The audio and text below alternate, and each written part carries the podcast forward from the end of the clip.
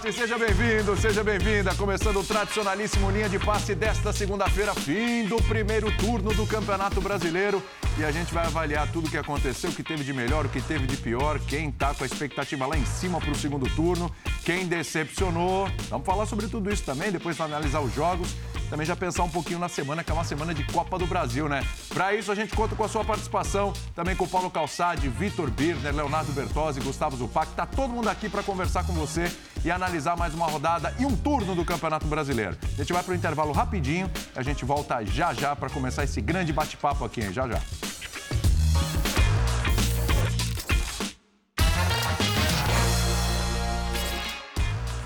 Voltando com linha de passe fã de esportes, edição desta segunda-feira. Lembrando que essa semana tem linha de passe na quarta, tem linha de passe na quinta-feira, após os Jogos da Copa do Brasil. Já fica o recado para você se programar. Vamos dar uma olhadinha na classificação do Campeonato Brasileiro para a gente começar a conversa aqui, né? Então vamos lá. Terminado o primeiro turno, agora há pouco terminou mesmo, né? O Curitiba venceu o Cuiabá por 1 a 0. Então acabou o turno dessa maneira. Palmeiras, 39 pontos. Aí a gente já imaginava o Palmeiras entre os três primeiros. Corinthians, 35 pontos. Fluminense 34, Atlético Mineiro 32, Atlético Paranaense 31, Flamengo 30. Esse é o G6, tá? Aí imaginar que o Galo ia ser o quarto, que o Flamengo ia ser o sexto, isso a gente não projetava no começo do campeonato. O Inter fez a mesma pontuação do Flamengo, mas ficou em sétimo com 30. Bragantino deu uma recuperada boa no fim, embora tenha perdido o jogo do fim de semana, mas deu uma recuperada, 27 pontos. O Santos, 26, mesma pontuação do São Paulo, o décimo colocado. Do meio para baixo, Botafogo 24 pontos, Ceará 24. Aí tem um pessoalzinho decepcionando. Botafogo, de repente, esperava um pouquinho mais. O Ceará esperava um pouquinho mais, embora tá bem na Copa Sul-Americana, bem demais. Curitiba 22, Goiás 22, América Mineiro 21, Havaí 21 e aí na zona do rebaixamento, Cuiabá com 20, Atlético Goianiense 17, Juventude 16 e aí possivelmente a maior surpresa negativa, talvez a gente vai discutir aqui o Fortaleza que ficou apenas com 15 pontos, vai ter que fazer uma campanha superior a 50% no segundo turno para poder bater os 45 e quem sabe se livrar do rebaixamento. Para a gente começar o nosso papo, foi até o Bertozzi que deu essa, deu essa letra aí na reunião. Falou, ó, olhando a tabela, os perseguidores do Palmeiras hoje, por pontuação, são Corinthians e Fluminense, certo? Uhum. São os adversários mais próximos. Porém, aquele pessoal que iria brigar pelo título, que eu acho que ainda vai, o Atlético Mineiro, que está ali em quarto lugar, o Atlético Mineiro, ele tem o Cuca aí chegando. E o Flamengo está num viés de alta, né? Porque o Dorival chegou, deu um jeito, o time engatou uma sequência de vitórias e conseguiu ainda terminar em sexto o primeiro turno. Então, vou começar com você, já que você deu a ideia. Quem são os perseguidores do Palmeiras? São realmente Fluminense e Corinthians? Os perseguidores ainda são o Atlético e o Flamengo? Quem mais ameaça, Bertozzi? Tudo bem? Tudo bem, William. Boa noite, boa noite, companheiros, fãs de esporte. E para não ficar em cima do muro, vou dizer todos. Pode parecer que é em cima do muro, mas não Vamos, é. Então explica aí. Porque há bons argumentos para todos. Tá. Primeiro, sobre a campanha do Palmeiras. É, tem, um, tem um conceito que, o, que, os italianos gostam, ou gostavam mais antigamente, que é o da média inglesa. O que, que é a média inglesa? É, imagine que você ganha todos os jogos em casa e empata todos fora. Tá. É improvável porque você seria campeão invicto e tal. Alguns jogos você perde no caminho. Mas você teria de cada seis pontos, quatro, né? E você teria, portanto, se a matemática não me traz, 66,66% de aproveitamento. Dois por jogo. Dois por jogo. Isso. É... O Palmeiras no primeiro turno fez 39 pontos, sendo que ele fez 10 jogos em casa e 9 fora. Ou seja, se ele tivesse ganhado todos os jogos em casa e empatado todos fora, ele teria os 39. 39 pontos. Ou seja, o Palmeiras está exatamente no que se considera o ideal ali. É... Para ser campeão. É, para ser campeão. Né? É, e, ou seja, o Palmeiras fez o primeiro turno bem à altura do que um favorito ao título deve fazer. Claro, você já teve turnos aí de 40, 40 e tantos pontos, já teve campeonatos espetaculares aí, às vezes até de times que não ganharam o título no final. Mas o primeiro turno do Palmeiras é um bom primeiro turno. O primeiro turno do Corinthians e do Fluminense, ele é melhor do que se imaginava com todas as dificuldades que eles pudessem ter. É, o Fluminense passou por um processo de troca de técnico, o Corinthians teve desfalques, muitos desfalques, e, e o Vitor Pereira lidou de maneira brilhante com isso. O Fluminense teve eliminação traumática na Libertadores. A questão é se o Corinthians e o Fluminense já bateram em algum tipo de teto ou se ainda podem melhorar.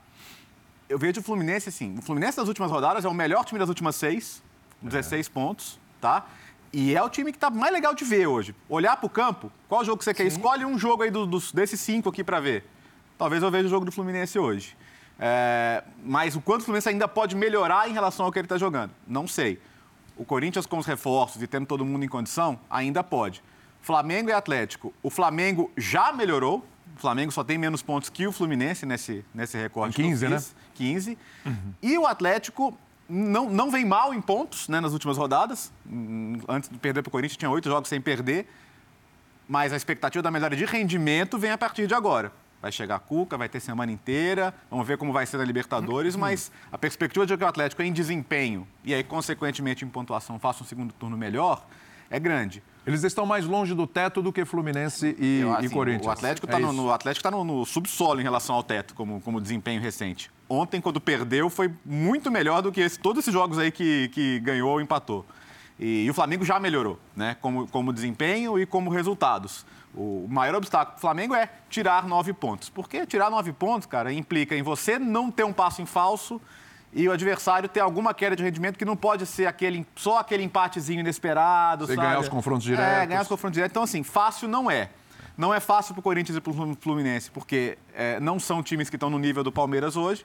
Não é fácil para o Flamengo e para o Atlético, porque são times que um, um já começou a melhorar, o outro tende a melhorar, mas sete pontos, nove pontos não são distâncias que, num estalar de dedos, você tira.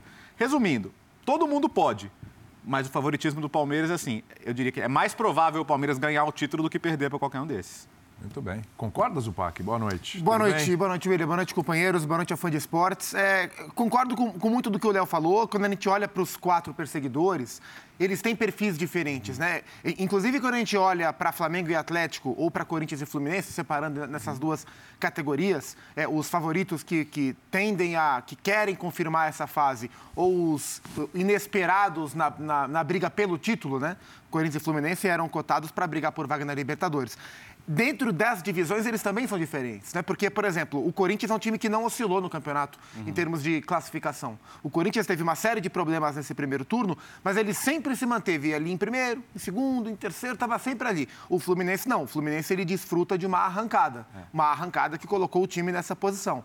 É, então são times com realidades diferentes e o mesmo vale para Flamengo e Atlético, que é o que o Léo falou. O Flamengo e, e, aí você falou, ah, os dois estão longe do seu teto. Eu não nem sei se o Flamengo está muito longe do teto. Uhum. Acho que o Flamengo está até próximo do teto. Tão próximo que ele só vence. Vence, vence, vence. Dos últimos nove jogos, contando as três competições, só ganhou oito e perdeu um. Sendo que esse um que ele perdeu, quem fez o gol foi ele. É que, o Flamengo, é que o Flamengo ainda tem peças, como usou o Vidal, por tem. exemplo, estreia do Vidal. Ainda tem o Cebolinha, que já estreou oito. Talvez o Wallace chegue. Sim. Isso é uma possibilidade Sim. bem grande da chegada do Wallace, é. pelo que a gente leu hoje, inclusive. A, a diferença de Flamengo e Galo é isso. O Flamengo tem performance de candidato ao título nesse momento. Se o Flamengo mantiver essa pegada, ele vai bater lá em cima indiscutivelmente, assim, no topo, brigando com o Palmeiras. Ah, e o Atlético, a gente tem que ver o que vai acontecer, né? A, a, expectativa é grande para que o Cuca melhore a situação, mas as coisas podem piorar. Ainda não aconteceu, né? Então a gente tem que ver o que vai ser do Atlético daqui para frente. É, o Palmeiras chama muito a atenção. O Palmeiras é muito similar ao Corinthians em relação à regularidade. É, os dois são realidades diferentes, mas eles oscilam muito pouco em termos de resultado. Por isso eles estão o tempo inteiro ali em cima. É, e, o, e o Palmeiras vive um momento onde não está jogando o seu melhor futebol. Ontem fez um primeiro tempo muito bom, segundo tempo um pouquinho abaixo, mas ele não perde jogo. É difícil o Palmeiras perder jogo. Uhum. Então ele se mantém lá. Ganha quando joga bem, ganha quando joga mais ou menos. Às vezes empata quando joga mal e o Palmeiras continua em primeiro. É uma vantagem grande. É, não tem ninguém hoje que a gente crave. Esse é o principal adversário, porque essa está mudando. É, mas eu, eu, se fosse um palmeirense é, escolhendo com quem me preocupar, eu me preocuparia mais com Flamengo e Atlético nesse momento do que com Corinthians e Fluminense pensando no segundo turno. Lembrando que o Fluminense não tem nenhuma outra competição para disputar, não ser o brasileiro. Uhum. Né? Neste momento, claro, ninguém quer ficar fora de Libertadores. Isso, isso faz a diferença Copa do Brasil, gigantesca. Faz uma diferença brutal. Na Copa do Brasil. Na Copa do Brasil, desculpa, saiu da, da Sul-Americana e da Libertadores, isso, né? Isso. Uma consequência da outra. Está só na Copa do Brasil. Palmeiras. É, tem o... a Libertadores. O Palmeiras tem um cruzamento com o Atlético. E tem um cruzamento com o Atlético. Alguém vai sair. Alguém vai vazar. Alguém vai vazar. Quem vazar fica com um só, certo? É. E o Corinthians e o Flamengo aí, estão nas três. E a gente tem um, um desequilíbrio, diria até favoravelmente para esse time, que vai ficar só com o brasileiro ou o Palmeiras ou Atlético. Isso vai acontecer agora em função da Libertadores. Isso torna essa equipe muito mais competitiva. Em relação aos adversários. Se for o Palmeiras, foco exclusivo no brasileiro. Se for o Atlético, ele está a sete pontos do líder hoje, mas vai ser só essa competição. Então isso muda muita coisa. Isso muda muito. Futebol brasileiro, a gente só consegue fazer diagnóstico. A gente não consegue Fazer projeção. né? projetar, projetar nada. Nada. Por quê? Eu estava vendo aqui, com a ajuda do DAT ESPN. Palmeiras é o líder, tem 39 pontos. Jogadores com mais de mil minutos pelo Palmeiras, no brasileiro. 10 jogadores. Desgaste E tá o, e o Veiga com 927. Ou seja, você tem 11 jogadores, são os titulares. Corinthians é o vice-líder, com 35. Tem 5 só, com mais de mil. E ah, talvez al- alguns nem fiquem como titulares nesse futuro. Tem Raul Gustavo, pode ser uma, pode ter uma nova dupla. Talvez o Gil não Como é seja titular. Roger Guedes, o Gil está nessa lista. Então, o que acontece? É, o que o Corinthians fez num mar de instabilidade que ele teve foi gigantesco. Porque é o seguinte, o Palmeiras já atingiu um nível legal, a gente pode discutir, às vezes uma oscilação, mas já atingiu. O Fluminense está num nível legal de assistir e de ver. Você fala, pô, será que ele consegue melhorar? O Atlético está buscando recuperar isso e o Corinthians nunca chegou. Nunca chegou. Nem se aproximou. O Corinthians conseguiu seu segundo sem se aproximar do bom futebol. Do, do- esse aqui é o time, hein? Se mexer, estraga. Bom, já estragou desde a primeira rodada.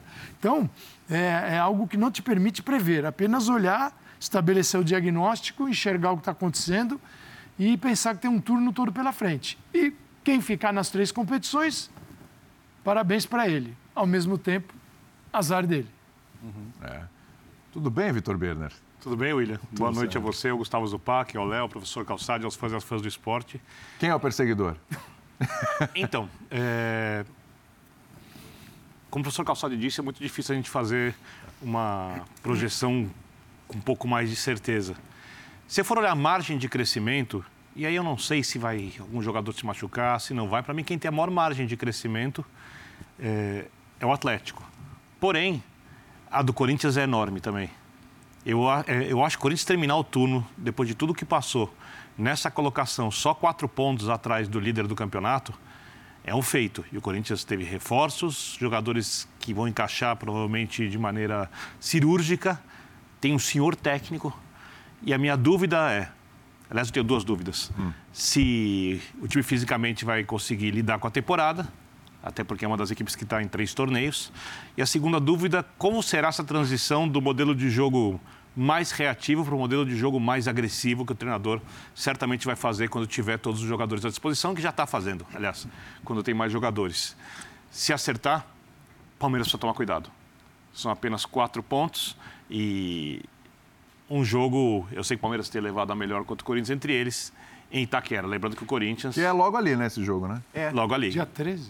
Lembrando que o Corinthians, É logo depois da Libertadores pros dois, né? Da, da volta da Libertadores pros dois. dos times mais acima, só sai para jogar contra o Flamengo, que está cinco pontos atrás do Corinthians e nove atrás do Palmeiras. Então, eu acho que o Corinthians ele conquistou é, o direito de ser colocado entre os principais favoritos ao título durante o torneio. Para mim, antes ele era o time com o quarto elenco. Agora, depois disso tudo, terminando nessa colocação, ele conquistou essa possibilidade. O Atlético não vai piorar. Eu não sei como vão ser os pontos do Atlético no retorno, não sei o que vai acontecer, mas os- o jogo do Atlético vai melhorar muito com o Cuca. É, tenho quase certeza disso. A não ser que aconteça alguma coisa muito atípica. Ele conhece os jogadores, o, o time é de alto nível, então o Atlético também tende a crescer bastante. Só que o Atlético está sete pontos atrás do Palmeiras. O Palmeiras vai jogar melhor do que vem jogando também. Então, por mais que o Palmeiras tropece algumas vezes, o Palmeiras deve fazer uma campanha consistente. Se tiver alguma oscilação, não sei se ela vai ser suficiente para os times de baixo conseguirem alcançá-lo. Como, por exemplo, o Flamengo, que tem jogado muito bem, mas para mim também, também vai. Eu vou falar uma coisa que tem sido pouco citada, assim, eu sei que os flamenguistas talvez peguem no meu pé. É, eu estou elogiando muito o jeito que o Flamengo tem jogado, mas eu acho que o Flamengo não terminará jogando com esse desenho tático, não terminará jogando com esse 4-3-1-2. Já ontem, por exemplo, com o time usando muito mais os lados do campo, para mim faltou ali algum jogador um pouquinho mais de marcação no meio de campo, o time fica muito meio campo muito fechado, os corredores ficaram muito abertos e eu acho que com Everton Cebolinha, com Vidal, ele vai mudar o jeito de jogar e aí provavelmente, conhecendo o Dorival, ou para um 4-1-4-1 ou para um 4-2-3-1. Mas isso não vai melhorar o time? Eu acho que vai. Então, então se vai melhorar... Eu acho que vai. É... Se vai melhorar... Se não sei do dia para noite, mas eu acho que vai. Eu acho que o Flamengo não atingiu. Eu acho que o Flamengo está longe do teto possível. Não sei se o teto que vai ser atingido. É... Mas o Atlético está mais atrás? O Atlético subsolo, como disse Subsolo. Subsolo, subsolo. O Atlético era um time esburacado, que marcava muito mal, que tinha poucas soluções criativas, tendo à disposição o segundo melhor elenco do país. O Atlético ainda tem o segundo melhor elenco do país, só o elenco do Flamengo é melhor que o elenco do Atlético. E tem o Fluminense, que joga o melhor futebol. O Fluminense que é o time mais difícil de ser marcado, que se expõe um pouco mais com os adversários, mas se você for pensar que o Fluminense jogará na maior parte das vezes contra equipes com nível técnico inferior, se o Fluminense mantiver esse nível de jogo, o Fluminense vai ficar lá em cima na tabela de classificação. E o Fluminense, pensando nas, nas possibilidades da equipe, de expectativas, o Fluminense não tem o que perder. O Fluminense só tem a ganhar. Fluminense já está ganhando muito mais. O torcedor do Fluminense não imaginava que o time terminaria o turno desse jeito, jogando esse futebol e, e, e, e nessa colocação. E eu acho que os jogadores estão muito felizes com o jeito que o time joga, o que acaba contribuindo bastante durante a temporada. E os times do Diniz, ultimamente, pelo menos no São Paulo foi assim, tem poucos jogadores machucados. É, isso é um ponto muito interessante. Tem poucos jogadores, jogadores machucados. Se machucam um pouco. É, então, tem que olhar para o Fluminense com carinho também. Eu acho que o Palmeiras, é óbvio, é o time que tem vantagem, a pontuação, o trabalho tático estabelecido, um elenco muito forte, o time extremamente confiante. Mas eu não tenho certeza absoluta que o Palmeiras vai ser campeão brasileiro. Eu diria que ele é só o time que Mas tem mais que chances. É, oi? Ninguém Não, tem. ninguém consegue Certeza cravar, mas Certeza assim... não dá para ter. Ma- Mas ainda acho mais provável. O Palmeiras tem uma qualidade dos times campeões, que é a capacidade de produzir o resultado dentro de uma fase de oscilação. Acho que todo mundo aqui está de acordo que as últimas atuações do Palmeiras não foram no patamar de excelência que o time tem. Mas foram boas do mesmo jeito. O, o Mas- primeiro turno, o primeiro turno, perdão, o primeiro tempo agora contra o Inter foi... Então, de- mas dentro deles, assim, o, o- a, a primeira meia hora do Palmeiras ontem foi excelente. Aí foi. A questão foi não sustentar o jogo inteiro. Mas do, do primeiro trecho, do primeiro terço do jogo de ontem, foi o melhor Palmeiras que a gente pode ver. A questão, às vezes, é.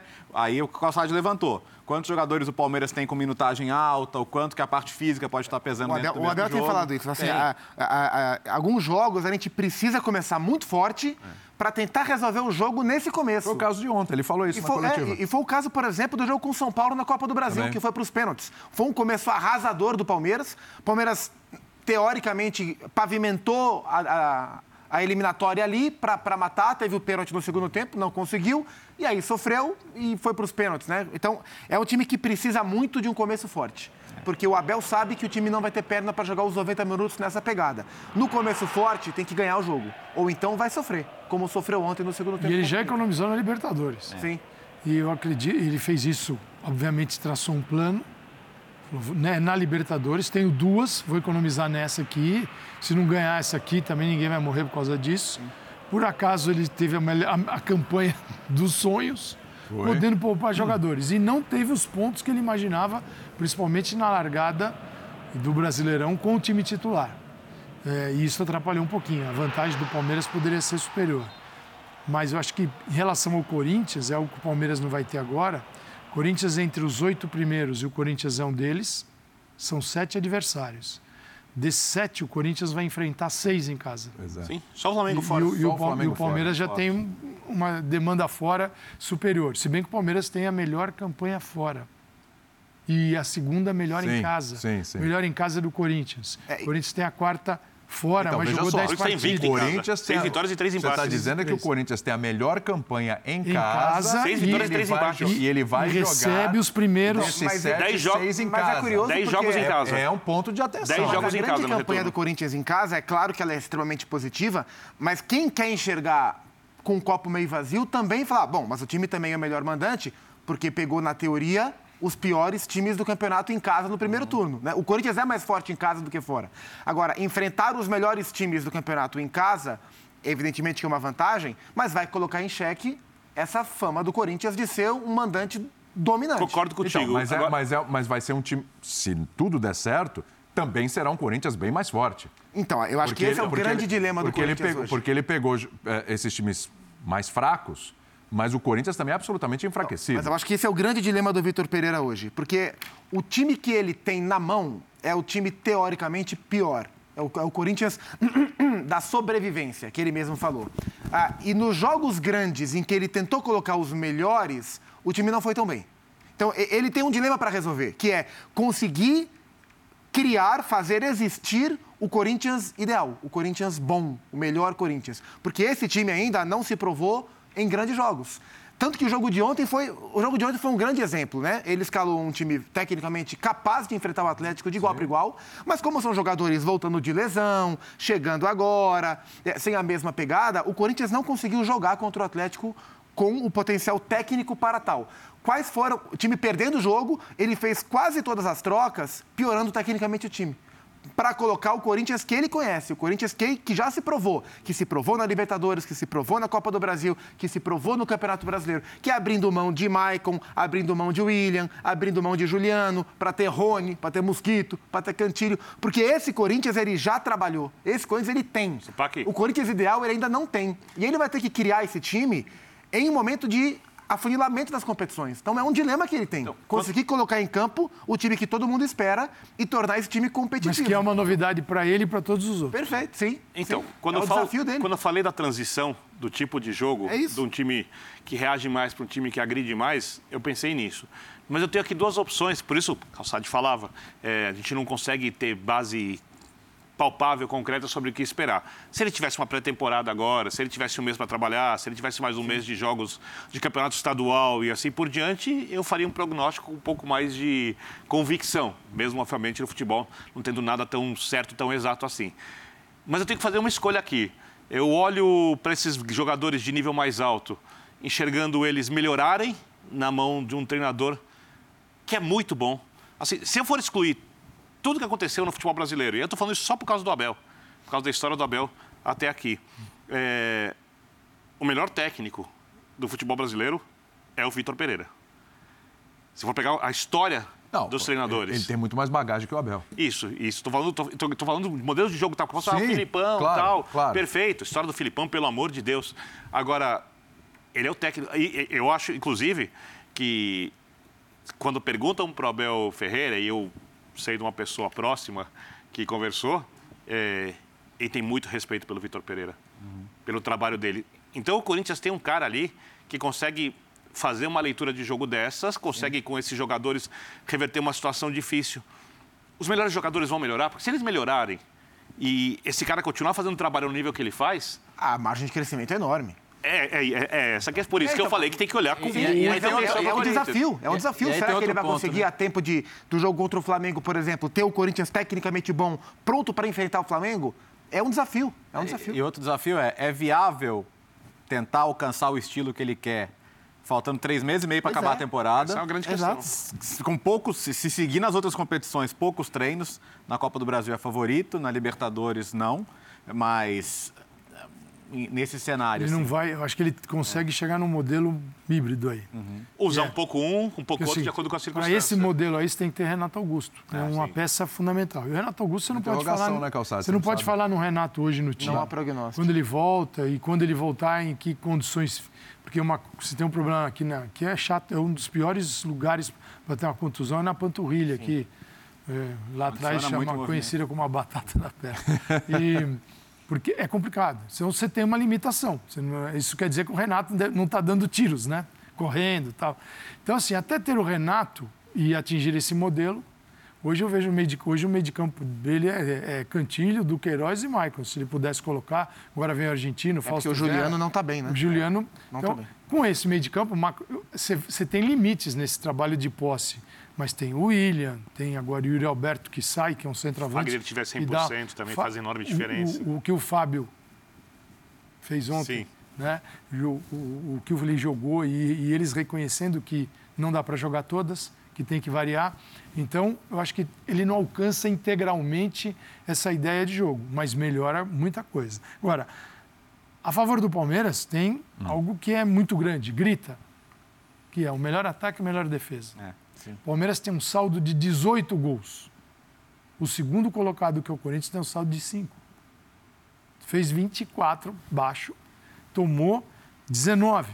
Então, aqui tem uma ainda uma convivência incômoda. No caso do Palmeiras, você tem o ataque que produz e uma defesa que leva poucos gols. Mantida essa diferença no segundo turno, ainda o Palmeiras tem uma possibilidade e vamos ver o que acontece com o Libertadores da América. Se ele fica ou se ele sai. Eu vou usar uma metáfora aqui. Se, se, se, se um time de futebol fosse um apartamento pronto, confortável, o único time pronto do campeonato, que tem o único apartamento pronto, é o apartamento do Palmeiras. Sim. Ele pode ser melhorado. Sim. Podem Sim. fazer alguma Tá- coisa, tá- ficar mais tá confortável. ficar é só mais confortável. morar. Só chegar e morar e vai né? morar muito bem. É uma vantagem muito grande. Porque é o único time... ainda está abastecido. Isso, entre aspas, pronto. Cheio de picanha. Não está pronto porque o Abel vai querer melhorar, melhorar o time sempre. Mas é o único time realmente que para falar, olha, esse time está pronto. E essa é uma grande vantagem. E é por isso, e é por isso que o campeonato é tão equilibrado. É, do Palmeiras para baixo, o Palmeiras tem uma vantagem de mais de uma rodada. Para os demais, o Palmeiras tem um conforto. Mas do Palmeiras para baixo é o campeonato muito equilibrado. Embora a gente, a gente olhou agora pouco a classificação,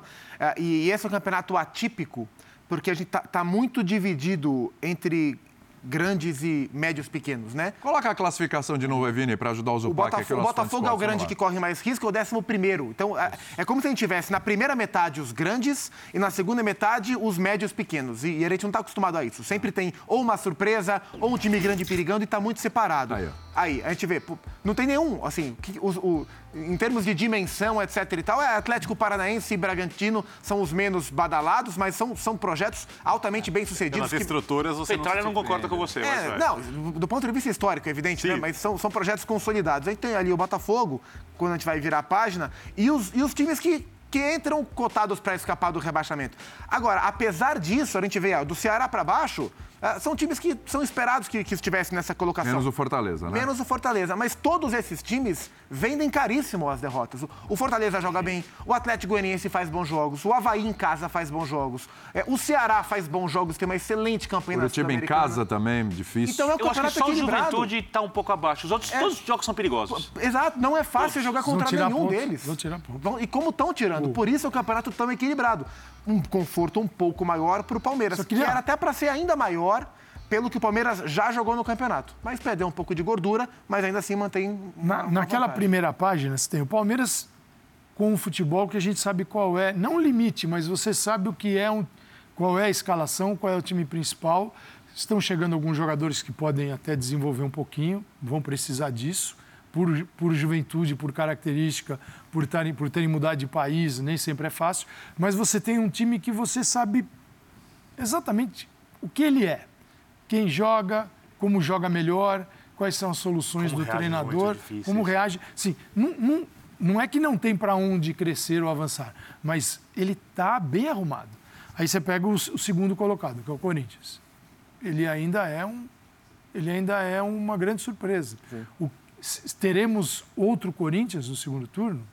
Pode ser uma novidade, inclusive, para o treinador Sim. com, uma, com algo que você fala, pô, esse cara está no Corinthians um turno todo no Campeonato Brasileiro e ele vai criar um outro time para o segundo turno. E é um time que há um ano se espera, né? Desde que espera. quando o Silvinho estava lá. Mas- mas e até assim- agora esse time não aconteceu. Mas existe a expectativa. Sim, e o time sobrevive ainda assim. Se ele conseguir esvaziar o departamento médico, você fala assim, de repente, vamos ver o que pode acontecer aqui. Fluminense atingiu um nível que ainda pode, pode melhorar um nível, mas você sabe o que é o Fluminense, o que é o Diniz, onde joga Paulo Henrique Ganso. E lembrando que o Diniz perdeu, talvez, aquele que poderia ser o principal jogador no Brasileirão. Luiz Henrique. Luiz Henrique Sim. que foi para o Betis. Então você perde um grande jogador. E continua. Ninguém fala Luiz Henrique. Se ele estivesse caindo, o Luiz Henrique seria lembrado todo dia. Então é, este fluxo pode melhorar? Sim. Mas você sabe quais são as soluções, o que o Diniz fez para o time atingir este nível. Pô, legal. Aí o Atlético do Felipão, o Atlético eh, do Cuca, eu acho que é uma situação parecida do Corinthians. Levemente, só um pouquinho. Por quê? Ah. Você já tem uma ideia estabelecida do ano passado, a maioria dos jogadores do ano passado, tem nomes novos que o Cuca pode fazer render e funcionar. Agora, Pedrinho, Pavon, Allan Kardec. É, Gemerson. o- Gemerson. Allan Kardec é fundamental para não ter o Hulk daqui a pouco completando 200 jogos. né, Mal chegou.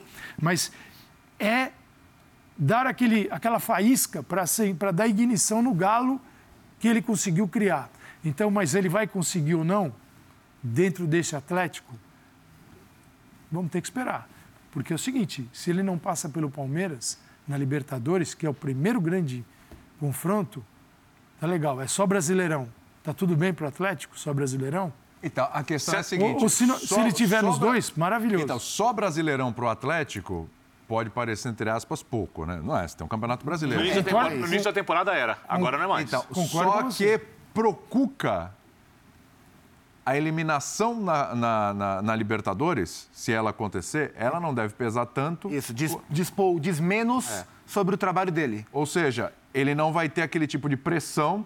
Imagina, se era o turco, o Mas turco isso, não caiu nada- mas isso não resolve a questão do time. Isso é uma questão muito pessoal do Cuca e, nesse caso, ela Então, é, mas assim, ele, ele não vai ter aquela pressão de uma eliminação que todo treinador sente, todo treinador tem. O próprio Dorival, se ele é eliminado na Libertadores pelo Corinthians, muita William. gente já vai começar a A, cornetar. a gente vai entrar, já- ma- a gente- Dorival já pega, A gente vai entrar pega. mais em detalhe ainda, mas o Cuca só aceita volta. O Cuca, a gente falou aqui na quinta-feira e me parecia muito pequena até a chance, hum, porque ele estava assim, não foi a primeira vez que ele foi chamado, mas porque agora foi o único cenário em que a chance do o Zupac falou mais cedo, ah, pode piorar. Piorar para onde com que com que vinha jogando? Não- eu acho que ele Pior sentiu- que piorar- não, pode Ah, piorar é para o ele. pior que tá, não fica. Não, o Cuca já passou por uma experiência parecida e ele piorou para ele. né? Em 2016 ele sai do Palmeiras campeão. Em 2017 o Palmeiras recorre ao Cuca e o time piora. Sim. O time piora e ele é demitido antes do fim do ano. Né? E não quer dizer que isso vai acontecer, mas não é, eu não tenho a, a garantia de que o time vai melhorar. E, e para o Cuca é muito importante que as coisas melhorem, porque o Cuca tem um plano, um- uma- um objetivo, que é treinar a seleção brasileira a partir de janeiro. E, pra, e inclusive, um dos argumentos do Galo para convencê-lo foi: olha, o contrato só até o fim do ano, já que você quer ir para a seleção, e a tua chance é de terminar o ano em alta. É, E se terminar em baixa, para ele, Cuca é ruim. É muito ruim. né? Então, ele, pessoalmente, tem a perder. Ele também tem a perder dentro do projeto pessoal dele. Se eu tivesse que apostar, é evidente que eu apostaria que o time vai melhorar. Mas não é uma certeza. Agora, legal isso, né? O cara foi bi, o cara ganhou a Liberta, o cara ganhou o Brasileiro, Isso. ganhou a Copa, do, do Brasil, sai- foi desclassificado da Libertadores sem perder o jogo. Sim. Sim. É, e agora esses seis meses vão dizer se ele serve ou não para a seleção. loucura. né? É uma loucura. É isso, Mas por isso que não, ele é, o- é Brasil. Por isso que ele não queria A trabalhar a antes. última sabe? impressão é que Pra- fica, né, não ter primeiro? nenhum tipo de, É, de, mácula. de mácula. É, por isso que ele queria eu ficar só não, de fora. Até só a não gostaria de deixar de fora aqui o Atlético do Felipão, Sim. Tá? que é 31 pontos, está 3 pontos do, do terceiro colocado, do Flu. Isso aqui numa, numa rodada as coisas podem mudar. Time muito Mas para competitivo. título é demais. Não, não estou falando de. Mas, Ah, mas sim, é. Como, elogi... tá como campanha elogiável. Título eu sim. acho hoje mais difícil. Demais. Mas tá lá, Mas ali. é, ele pode não terminar em quinto, pode terminar no terceiro lugar. Vai ser um feito enorme. Seria um feito enorme. E pode ganhar a E o Copa. Flamengo, que tem várias versões. Eu acho que o Dorival conseguiu, emergencialmente, criar uma solução, que deu certo. E ele tem outras agora. Sim. Outras que passam por Vidal, por Everton Cebolinha e quem, e quem mais chegar. Mas ele tem outras. Por exemplo, uma delas é o Pedro. Né? Ter o Pedro no time, faz, produzindo, produzindo, produzindo, que entra na conta dele também. A gente, o Pedro estava lá, tava lá, mas o Pedro estava lá. Mas estava lá na mão de um monte de gente. E ele chegou e falou: vou encontrar uma solução para este Flamengo, que é um time que usa muito por, por corredor central, mas não é um time estático. Ontem, no segundo tempo, ele já mudou um pouquinho isso daí, E, e ele tem outras versões ainda para criar dentro desse turno, que é com Everton Cebolinha, que é com Vidal, só com Gabigol, só com Pedro, com todos juntos. É mais difícil. Então, o, Dori- o Dorival ele tem mais recursos à disposição do que o Cuca? Agora- Recurso que eu digo, elenco para montar, para mexer, para mudar esquema. Olha, olha o jogo de ontem. Se- será que sem o Vidal e o Cebolinha, o, o- Tá, podia virar? Podia, tudo pode, mas foi decisiva a entrada dos dois. Decisiva. O Cebolinha permite uma. eh, eh, desde, que o, desde que o Bruno Henrique se machucou, eh, o Flamengo não tinha um jogador. ti- tem- Jogadores dessa característica tem. Confiáveis para mudar o nível do time? Não, não, não tinha. E o Vidal, pô, cara, o Vidal entrou, roubou bola que resultou em gol, deu outra dinâmica. São jogadores que você você coloca para jogar um jogo decisivo amanhã, né? O- o- as, as contratações do Atlético foram para repor saídas de elenco que vinham sendo sentidas. Mas ainda assim, são contratações É, e de perfis de diferentes, elenco. né? Você está olhando para um Cebolinha e para o Vidal, que eram jogadores que estavam jogando o UEFA Champions League na última temporada. O Galo traz o Allan Kardec, que é um jogador de idade mais avançada, depois de um tempo de China, não se sabe quanto tempo ele vai levar para jogar o que ele realmente consegue. É, o Pedrinho, que vinha de Europa, mas de um cenário de, de guerra e é um jogador ainda em busca de uma afirmação. É, o Gemerson, que é, há algum tempo não consegue jogar o que ele jogou, e se a gente lembrar, há quatro anos, há pouco mais de quatro anos, o Gemerson brigava por uma vaga da Copa do Mundo. Ele, por muito pouco, não foi para a Copa do Mundo da Rússia. Então, o status dos jogadores que o Flamengo trouxe é, também é um status mais certo para o agora nas mãos do Dorival. Além do fato de que o Dorival já está explorando esses atletas, né? O Cuca ainda vai explorar. Então o Dorival tem uma vantagem em relação a isso. Só uma tela aqui para a gente colocar os confrontos desse Corinthians aqui, que a gente está falando em casa é muito forte, uh, o que teve que superar para chegar em segundo lugar né, nesse primeiro turno. Tela desses confrontos diretos aí. Vamos dar uma olhada com essas equipes que estão na parte de cima da tabela. Vamos lá.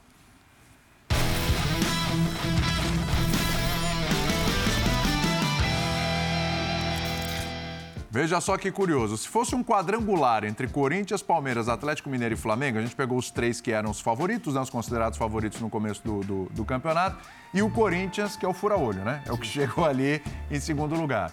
O Corinthians tem duas vitórias e uma derrota. A derrota foi para o Palmeiras, aquele 3 a 0 no Pacto do Silêncio, lembra? Foi. Porque aí ninguém entendeu porque o William não tinha entrado logo de cara, né? Depois entrou o Renato Augusto e Véspera tal. Véspera do jogo contra o Boca. Véspera do jogo de ida, né? E, não, no fase de grupos ainda. Na fase de grupos contra o Boca. Você vê como as coisas são. Porque perdeu, ele teve mais convicção que tinha que mudar o jeito do time jogar e o time virou, ficou consistente. É verdade. O Palmeiras, cinco pontos, dois empates, empatou em casa com, com o Galo, bom lembrar, né? A vitória sobre o Corinthians. Uh, o Atlético Mineiro, quatro pontos, uma vitória, um empate, uma derrota.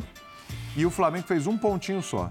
O Flamengo não venceu nem o Atlético, nem o Palmeiras, nem o Corinthians. Duas derrotas aí nesses confrontos. E o Corinthians jogando dois dos três jogos ali como visitante, bom lembrar, né? Volta para cá. Ganhou do Atlético, do Flamengo, perdeu o Palmeiras. É.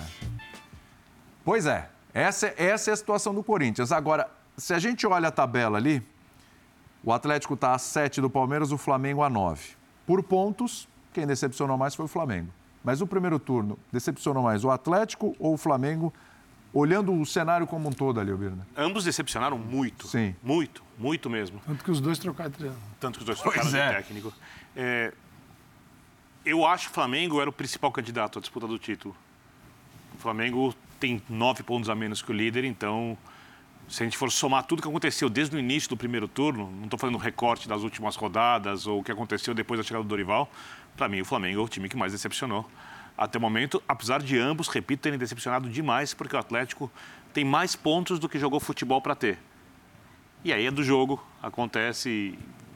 Detalhes fazem você, às vezes, somar um ponto aqui, outro ali, e assim por diante. Por exemplo, o jogo que o que o Turco Mohamed cai, era um jogo o Atlético perdeu, o Atlético empatou. Sim. Mesmo tendo feito o gol, gol, quase no final, o Cuiabá teve muitas chances para ganhar o jogo. Então o Atlético saiu de lá com um ponto num jogo em que o desempenho dele era um desempenho para derrota. Foi justo? Foi justo.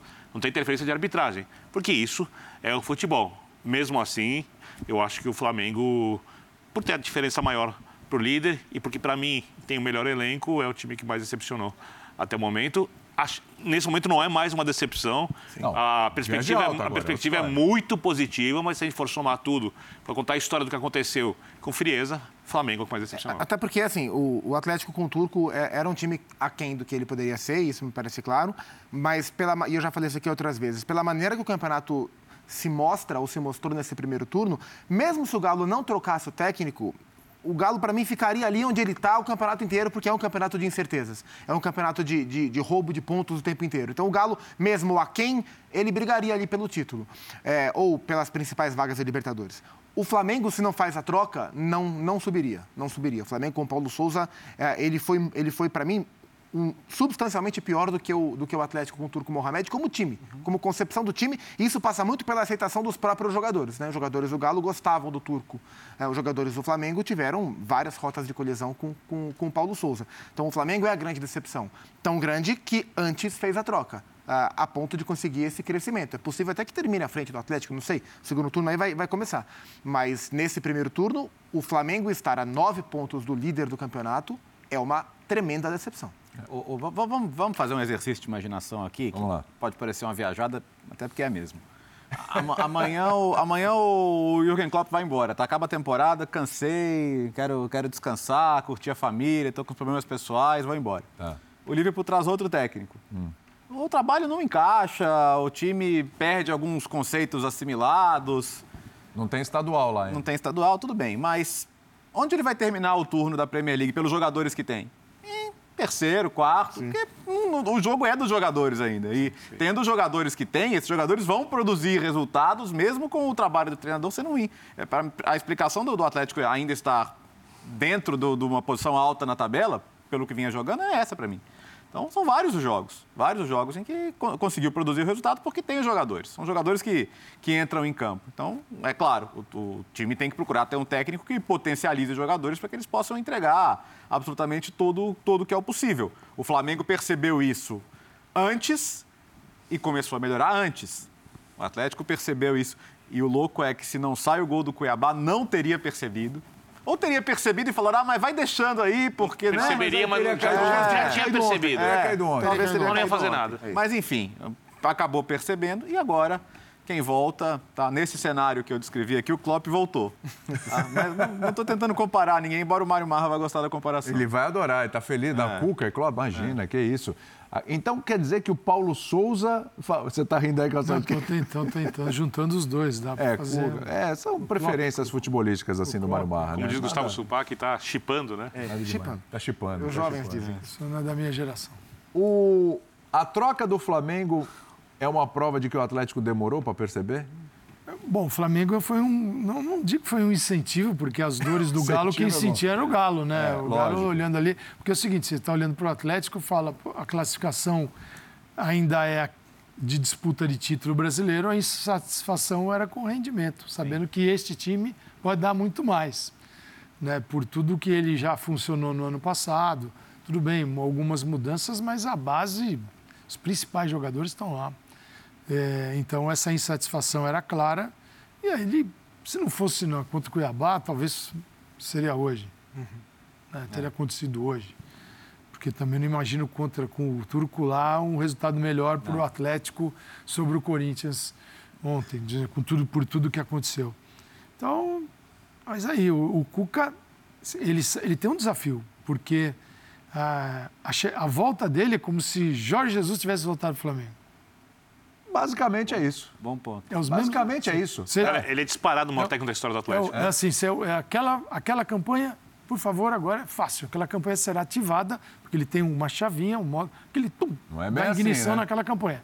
É, futebol, assim, É, muda. a Futebol, expectativa. Não, eu, eu teria trazido o Cuca de volta. Claro. Acho que é- Não, é, sim. você ia nenhuma- trazer quem? Até, Você ia- até pelos nenhuma outros dúvida. cenários que se desenhavam, Não é? era Nem- disparadamente outro a melhor técnico melhor para é. esse trabalho. Nenhuma dúvida. Exatamente. porque Se falava de, de, Foi rápido. de Renato É a Gaúcho, opção. se falou de Odair Helman, se falou de, ah, será que o São Paulo... Mas nada disso. Foi rápido, adaptação zero, mas isso não significa. Jogadores mesmo, pediram. Mesmo resultado. Porque você tem um entorno, o entorno que é? São seus adversários. Seus adversários se transformaram. Não é só Flamengo, Palmeiras, tem outros adversários. Esses são adversários que vão tirar pontos. Tem um confronto de Libertadores mata-mata que para um desses gigantes vai doer demais, que vai ficar fora. Imagina o Palmeiras, bicampeão, perde para o Atlético. Vai doer a beça. Como é que o Palmeiras vai reagir no Brasileirão? Vai ignorar a derrota? Vai, vai sofrer durante algumas rodadas? Como vai ser? Não sabemos. E se for no Galo? O Cuca chega já, aí a Cuca, pelo menos o Bra... Pelo, entendeu? A, a necessidade. Pelo menos o brasileiro. Só restou o Esse, brasileiro. esse- esse coisa. duelo de Libertadores é um duelo cardíaco pelo que aconteceu no ano passado. Sim. Vai muito, tem muito mais coisas envolvidas e não estou falando apenas dos torcedores, para os jogadores também. Os jogadores dos detestam perder. treinadores, porque há dois anos também eles fizeram a final Sim, no Palmeiras. tem razão, É a tem razão. terceira Libertadores seguida, Sim. que é Abel e Cuca frente a frente. E, E o Abel ganhou as duas. O Abel ganhou as duas. É, o Cuca tem uma missão que é, para mim, porque ele vai posicionar o time corretamente, a escalação ele vai achar com facilidade. Só que demoraram tanto para mexer no treinador do Atlético, já sabendo. Porque a situação era a seguinte: olhava cada. Acho que a diretoria esperava cada jogo e falava, ah, agora quem sabe melhora, mas ela não via o porquê daquilo poder melhorar. É, o Atlético tem uma crise de confiança hoje. Então o Atlético precisa começar a ganhar jogos, o Keno precisa começar a terminar melhor as jogadas. O Nath precisa recuperar o futebol. O Zaratio, principalmente, que jogou demais na última temporada, precisa ser o jogador da, da temporada anterior. Atrás os também, né? volantes, os volantes também. Seu mas esse posicionamento seu, ajuda. Seu Júnior Alonso falhar um pouco menos em momentos decisivos. Concordo, né? mas o posicionamento acho que acaba ajudando muito lá atrás. Quando o time conseguir os resultados, o time vai crescer na parte mental. E isso tem que acontecer o mais rápido possível para o Atlético brigar com o Palmeiras por uma vaga. Porque esse é o jogo que. Porque se o Palmeiras for eliminado do Atlético, como disse o Calçade, vai doer demais. O Palmeiras pode ser o primeiro time brasileiro quatro vezes campeão da Libertadores, o primeiro com três títulos seguidos. Mas eu não acredito, por exemplo, que o time do Palmeiras eliminado da Libertadores vá desandar no Ele brasileiro. sairia ainda mais favorito ao brasileiro. Vai desandar. O Como Atlético. aconteceu com o Atlético no passado. Exatamente. E pela maneira Ficou que o Abel caminho livre. conduz o trabalho, ele, ele ia muito forte no Brasil. O Atlético também, se for eliminado, claro, está na briga, mas esse é um jogo que, se o Atlético não tiver virado a chave dessa questão da confiança totalmente, se ele classifica, aí acabou. Os jogadores ficam gigantes. O time é capaz de voltar do dia para a noite a jogar um futebol muito parecido com o futebol do ano passado. Porque ele vai fazer as mesmas, as mesmas coisas, ele não vai mexer muito na escalação, não vai mexer muito na ideia de jogo. Assim, ele tem que pegar o mesmo Palmeiras, mesmo. Com o Esse mesmo Pal- Palmeiras, Esse Palmeiras é melhor que o do ano passado. também acho. Sim. O mesmo Palmeiras Tem mais jogo. tá melhor. Sim. Com o Atlético que não está naquele brilho do ano passado. Mas é basicamente o mesmo Palmeiras, né? Assim, de nomes. Não, mas eu. Mas sabe fazer mais coisas. de, de com 27 mudanças, de novembro. Verón, Mas acho que saiu- esse é o grande ponto. É, o, o Palmeiras sabe fazer mais coisas, isso é indiscutível.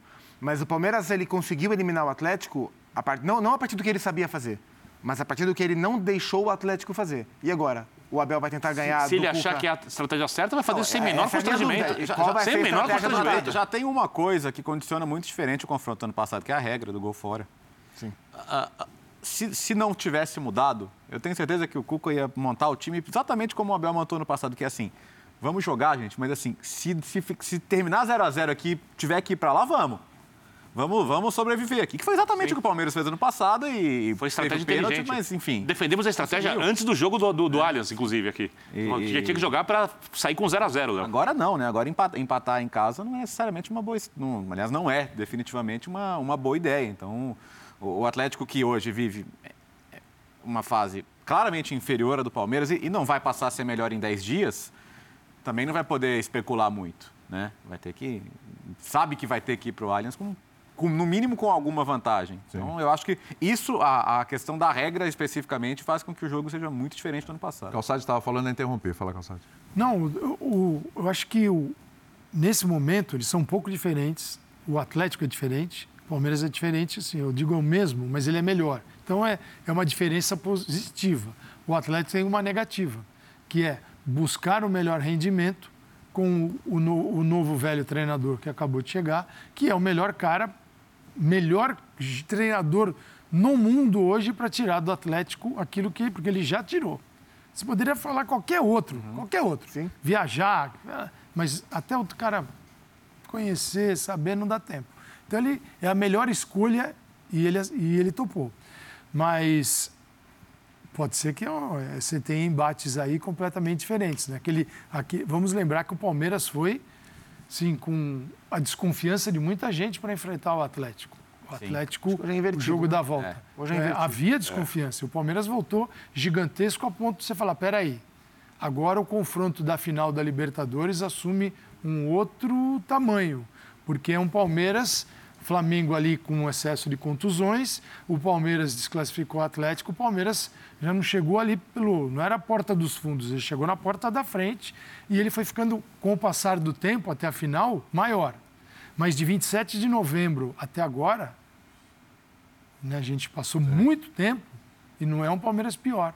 Não, aliás, para responder a pergunta, não é assim, um ah, o Palmeiras Pa- pior. se já é melhor, é melhor praticamente desde o começo do ano. Isso aí. É, é- Sim. É- é bastante Não, melhor. não Bastante só no melhor. desempenho, como nos resultados. Vamos, vamos imaginar aqui, ó. Em tudo. Ano passado, o Palmeiras. Temporada passada, o Palmeiras vai ao Mundial e naufraga, né?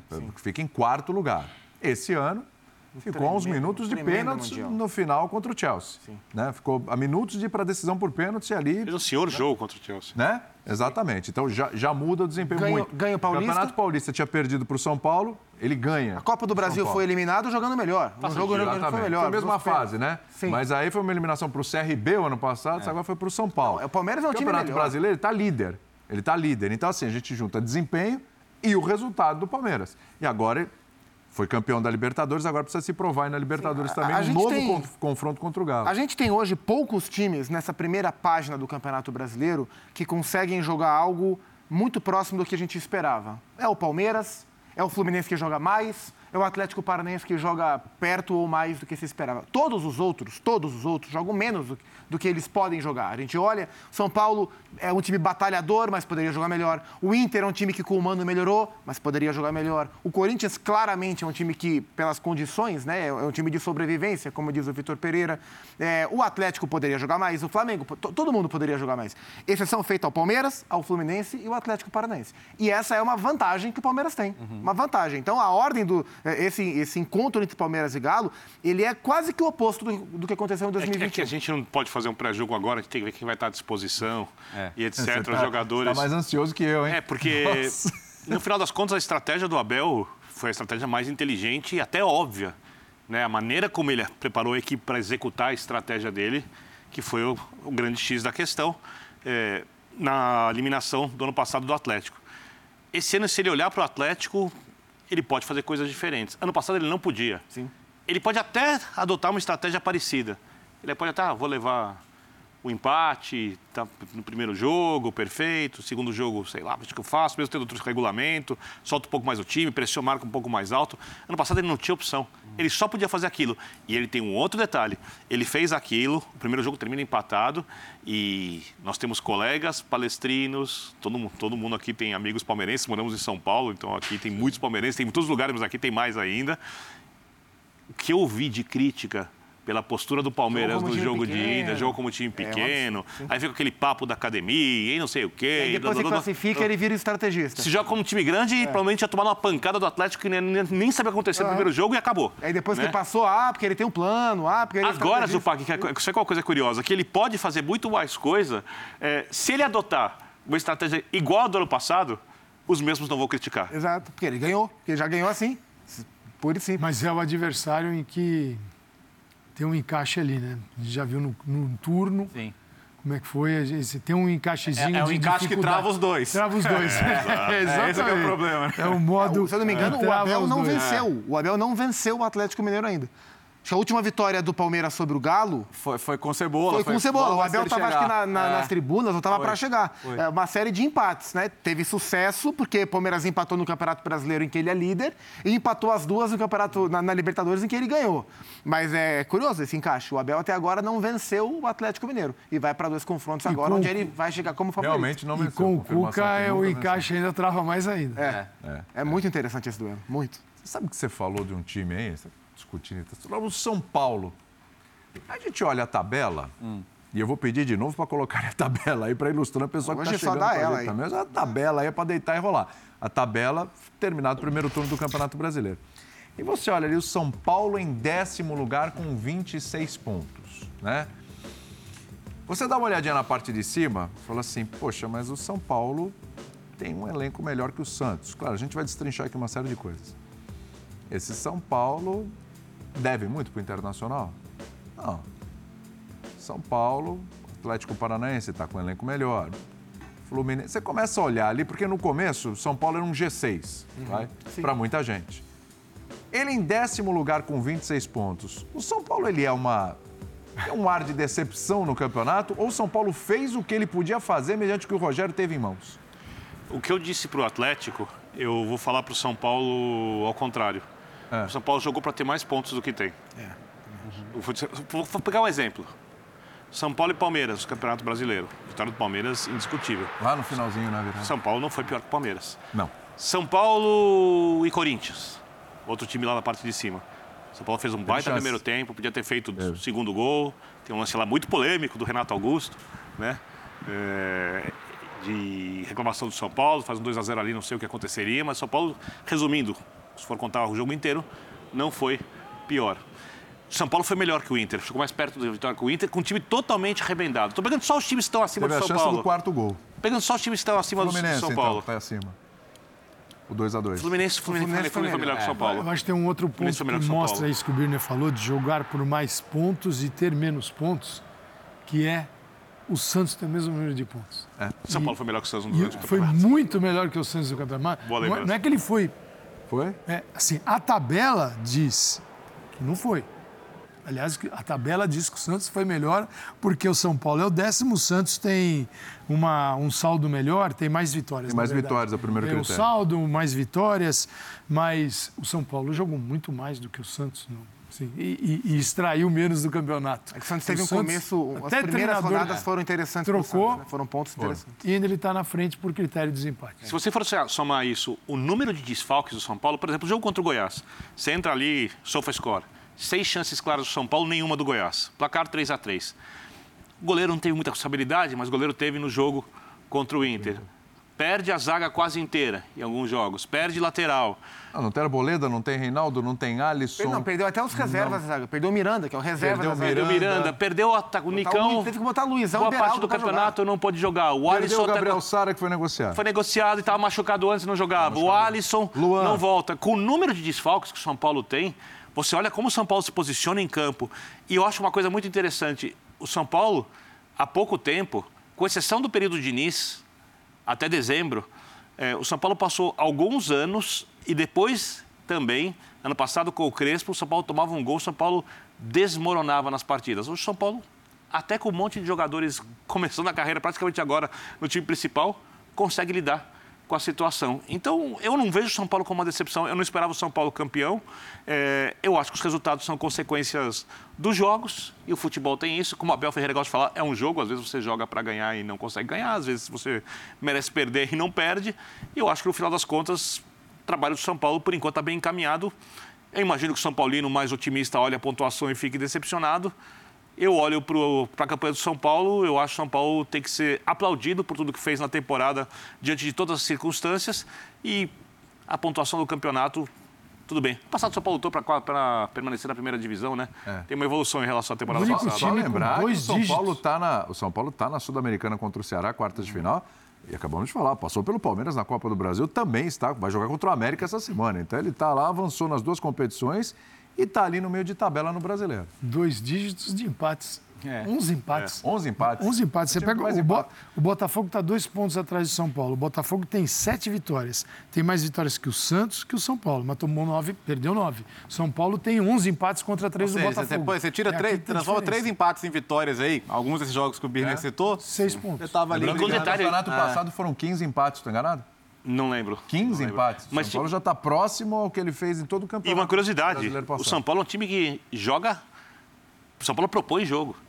O São Paulo não é um time que joga fechado, vou ver se eu acho um gol. Não, o São Paulo tenta jogar futebol. O São Paulo tem boas soluções ofensivas, inclusive. Eu acho que, é, acho que é, é muito isso. Pelo que, é pelo que o Rogério vem batalhando para conseguir fazer um grande trabalho, e ele faz um grande trabalho, pelas dificuldades que o São Paulo tem, e por alguns jogos muito interessantes que o São Paulo fez, a impressão é que o São Paulo poderia estar brigando por uma sexta, sétima colocação. Mas, então, nesse, acho que dentro dessa ótica, a gente olhar o São Paulo em décimo é aquém daquilo que o São Paulo poderia estar a posição que o São Paulo poderia estar ocupando no campeonato.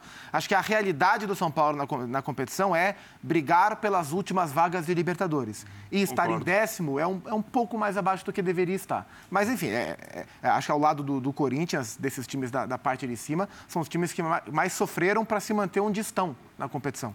É, mas eu, sinceramente, imaginava, mesmo com as dificuldades, São Paulo poderia estar brigando pela sétima, pela oitava colocação agora e não. Fazer uma pergunta para o Zupac, se alguém quiser responder. Você acha que o futebol do São Paulo foi muito pior que o do Corinthians no primeiro turno? Não. Nível de desempenho? De- é desempenho. Desempenho, Tô não. falando não resultado, foi. desempenho. Não, não foi. Agora, o, o- o torcedor Mas tá com a pontos, boca. É, De é uma pontos. questão de, de, de competitividade, de organização defensiva, enfim. Sim. O torcedor tá com a boca adoçada pelas Copas, né? E, e pelo que aconteceu no São Paulo e Palmeiras, que isso aí deixa o cara uma semana nas nuvens e, e é normal que seja assim. É, e, e- e essa compreensão também do futebol do time, né? Então, normalmente, pô, o São Paulo, o gigante São Paulo, tá no meio de tabela do Campeonato Brasileiro no fim do turno, o torcedor olharia e falaria, pô, mal, né? Mas além de perceber que o time poderia ter mais pontos, ele olha para as Copas e fala, cara, tá aí. Não é possível, uma das duas a gente não belisca, não? Porque pode acontecer. Na, na, na Copa do Brasil, Claro que pode. pode acontecer. Há um, time, há um time claramente mais forte que é o Flamengo, mas, cara, mata-mata, não é sempre o time mais forte que vai ganhar. E na O jogo o América é um jogo perigoso pro São É Paulo, por perigoso, exemplo. claro. Os que o São Paulo tem. Mas- Mas é o jogo. vale mesmo Mas o São Paulo é melhor que o América. É, isso. Então, e, e- e na Sul-Americana, ele vai pegar, tem que respeitar muito o Ceará, que faz uma campanha 100%, mas tem toda a condição também de passar, chegar numa final, ganhar. Então, eu acho que eh, nesse aspecto, eu acho que isso vai condicionar algumas escolhas do Rogério no segundo turno. É, então, como é que fecha essa conta? Porque, assim, com todos os desfalques que ele tem, e ainda terá desfalques, eu falei aqui do Alisson, o Alisson ainda não deve voltar, não sei se o Jandrei vai voltar agora para o jogo contra o América. importante que Precisa volte. voltar, eu ia Mas falar. precisa, Importante que mas há uma dúvida. Hoje ainda é segunda-feira, mas há um, o jogo é quinta. Patrick ainda tem uma edema. dúvida. O Patrick com edema, Cresceu muito. Patrick é fundamental. que cresceu muito fundamental, também não é certeza. Esse- E, esse- con- e é- contratações que demoraram a. Sim. A vingar, né? Vamos supor que ele não tem um jogador, ele está com um jogador desse em dúvida uma semana de um jogo de Copa, tem um brasileiro no fim de semana. O departamento físico fala, pergunta, e aí? Se colocar, periga para quarta-feira. Segura? Não, segura. Segura. Segura. Então acho que é mais ou menos. Não estou falando de te colocar time reserva, até porque o Brasileirão não te perdoa, né? E o Rogério já falou sobre isso. Sim. Sim. Muito respeito ao Campeonato Brasileiro, que ninguém quer ficar na situação de estar olhando mais para baixo do que para cima. Mas eu não acho que vai ser o caso do São Paulo esse ano especificamente. Então, eu acho que E tem que olhar para as Copas com carinho. o São Paulo sofreu muito com a defesa. Né? Sim. São Paulo é a décima campanha do Brasileirão, décimo lugar. Ele é a décima defesa. Tem nove defesas melhores do que o São Paulo. E aqui está um pouco desse drama todo de uma atuação melhor, mas uma defesa que você percebe que ele, a atuação é superior ao número de pontos. Mas e onde é que isso está escapando? É na defesa. É. É, mas é Nos o que o últimos três jogos, Rogério tomou tem. oito gols. O Alisson, quando você fala, poxa, o Rogério conseguiu encontrar um jogo pro Alisson. Contusão. Fora. Patrick, demorou, mas demorou. Pô, o Patrick, Ah, machucou o também, Patrick né? em jogos voltou. muito importantes, o Patrick era o fator de, O crescimento de do São mudança. Paulo passa pelo Patrick Passa e pelo pelo Patrick. Luciano, assim, de maneira muito Nicão, clara. ainda tá, ele ainda está na batalha. Tanto que ele teve que, ele teve que inventar, entre aspas, né? eh, O Rafinha como zagueiro. Falou Assim, vou, vou montar um sistema com três zagueiros. Quero que ele gostava de jogar quando estava com todo mundo. eh, Acho que era o sistema que ele mais gostava de jogar, porque ele sente muito falta, e ele já falou isso bilhões de vezes, né? Ele sente falta de pontas, né? O São Paulo tem velocidade. Então ele, ele encontrou a velocidade quando ele joga com três zagueiros pelos alas. E, e para isso ele era Igor Vinícius e o Reinaldo, para o Reinaldo não ter que, ter que marcar menos e o Igor Vinícius correr. E aí ele tinha lá os zagueiros, tinha o Diego, o Arboleda e o Léo. Aí o Arboleda machuca, aí o Miranda machuca, aí ele quer continuar tendo um time veloz, ele falou, opa, eu não vou poder botar os meninos na zaga e o Rafinha tá de ala, machucado. e o Léo tá machucado. Não vou botar, botar o Rafinha de ala, porque eu vou matar o Rafinha de ala. Eu vou botar ou o Rafinha linha de quatro como lateral, ou o Rafinha como zagueiro pela direita com linha de três. Então, dentro dessa dificuldade, ele encontrou algumas soluções. É, mas aí ele vai perdendo. E essa do Patrick, essa lição do Patrick, ela, é- ela é, ela é muito ruim, muito ruim. O, o trabalho do Rogério, é, de novo, contexto, né? Vamos lá, entender tudo que envolve cada treinador e cada realidade. O trabalho do Rogério é um dos melhores desse primeiro turno, embora o time esteja na décima colocação? Para mim, sim. Um dos melhores da temporada. Essa é uma ótima pergunta para responder. Para mim, sim. Eu, eu, eu, eu, e, e eu fui uma pessoa que criticou muito a primeira passagem do Rogério pelo São Paulo. Eu ent- entendi, inclusive, a saída. Eu concordei com a saída do Rogério na primeira passagem e uma, uma parte das pessoas não, colocando ali na perda de jogadores. Acho que a perda não foi tudo isso que disseram. Acho que a chegada, sim, foi, fez a diferença para o time do Dorival em 2017. Esse ano eu fico... Porque para eu criticar o técnico, o que ele poderia fazer? Eu tenho que pensar aqui, né? O que fez de errado, o que tá, tão- tá tão equivocado, cara, eu não consigo achar. Eu, eu nunca vi o Igor Vinícius jogar um futebol regularmente razoável como tem jogado. O Reinaldo Igor Gomes. não O o- Gomes não estava comprometendo. O Igor Gomes, para mim, um dos O Gabriel Neves estava morto no elenco. Estava morto o Gabriel Neves no elenco, muito bem lembrado. É, lançou um monte de jovens, já entrou Luizão, Sá- Beraldo, foi. Thales, um monte de jogadores aí. Só não recuperou o Rigoni. O Wellington O Éder crescendo. estava morto no elenco, o Éder virou uma peça útil. Só Ia faltou o. Rigoni. Só faltou o Até- Rigoni. Ah, mas aí depende do Rigoni. Você só Depende do recupera técnico. Aí, só ajuda quem quer ser ajudado, né? é Os isso. técnicos É que isso. mais, é os técnicos que mais enfrentaram dificuldades com os desfalques, já falei aqui, acho que foram o Vitor e o, e o Rogério Ceni.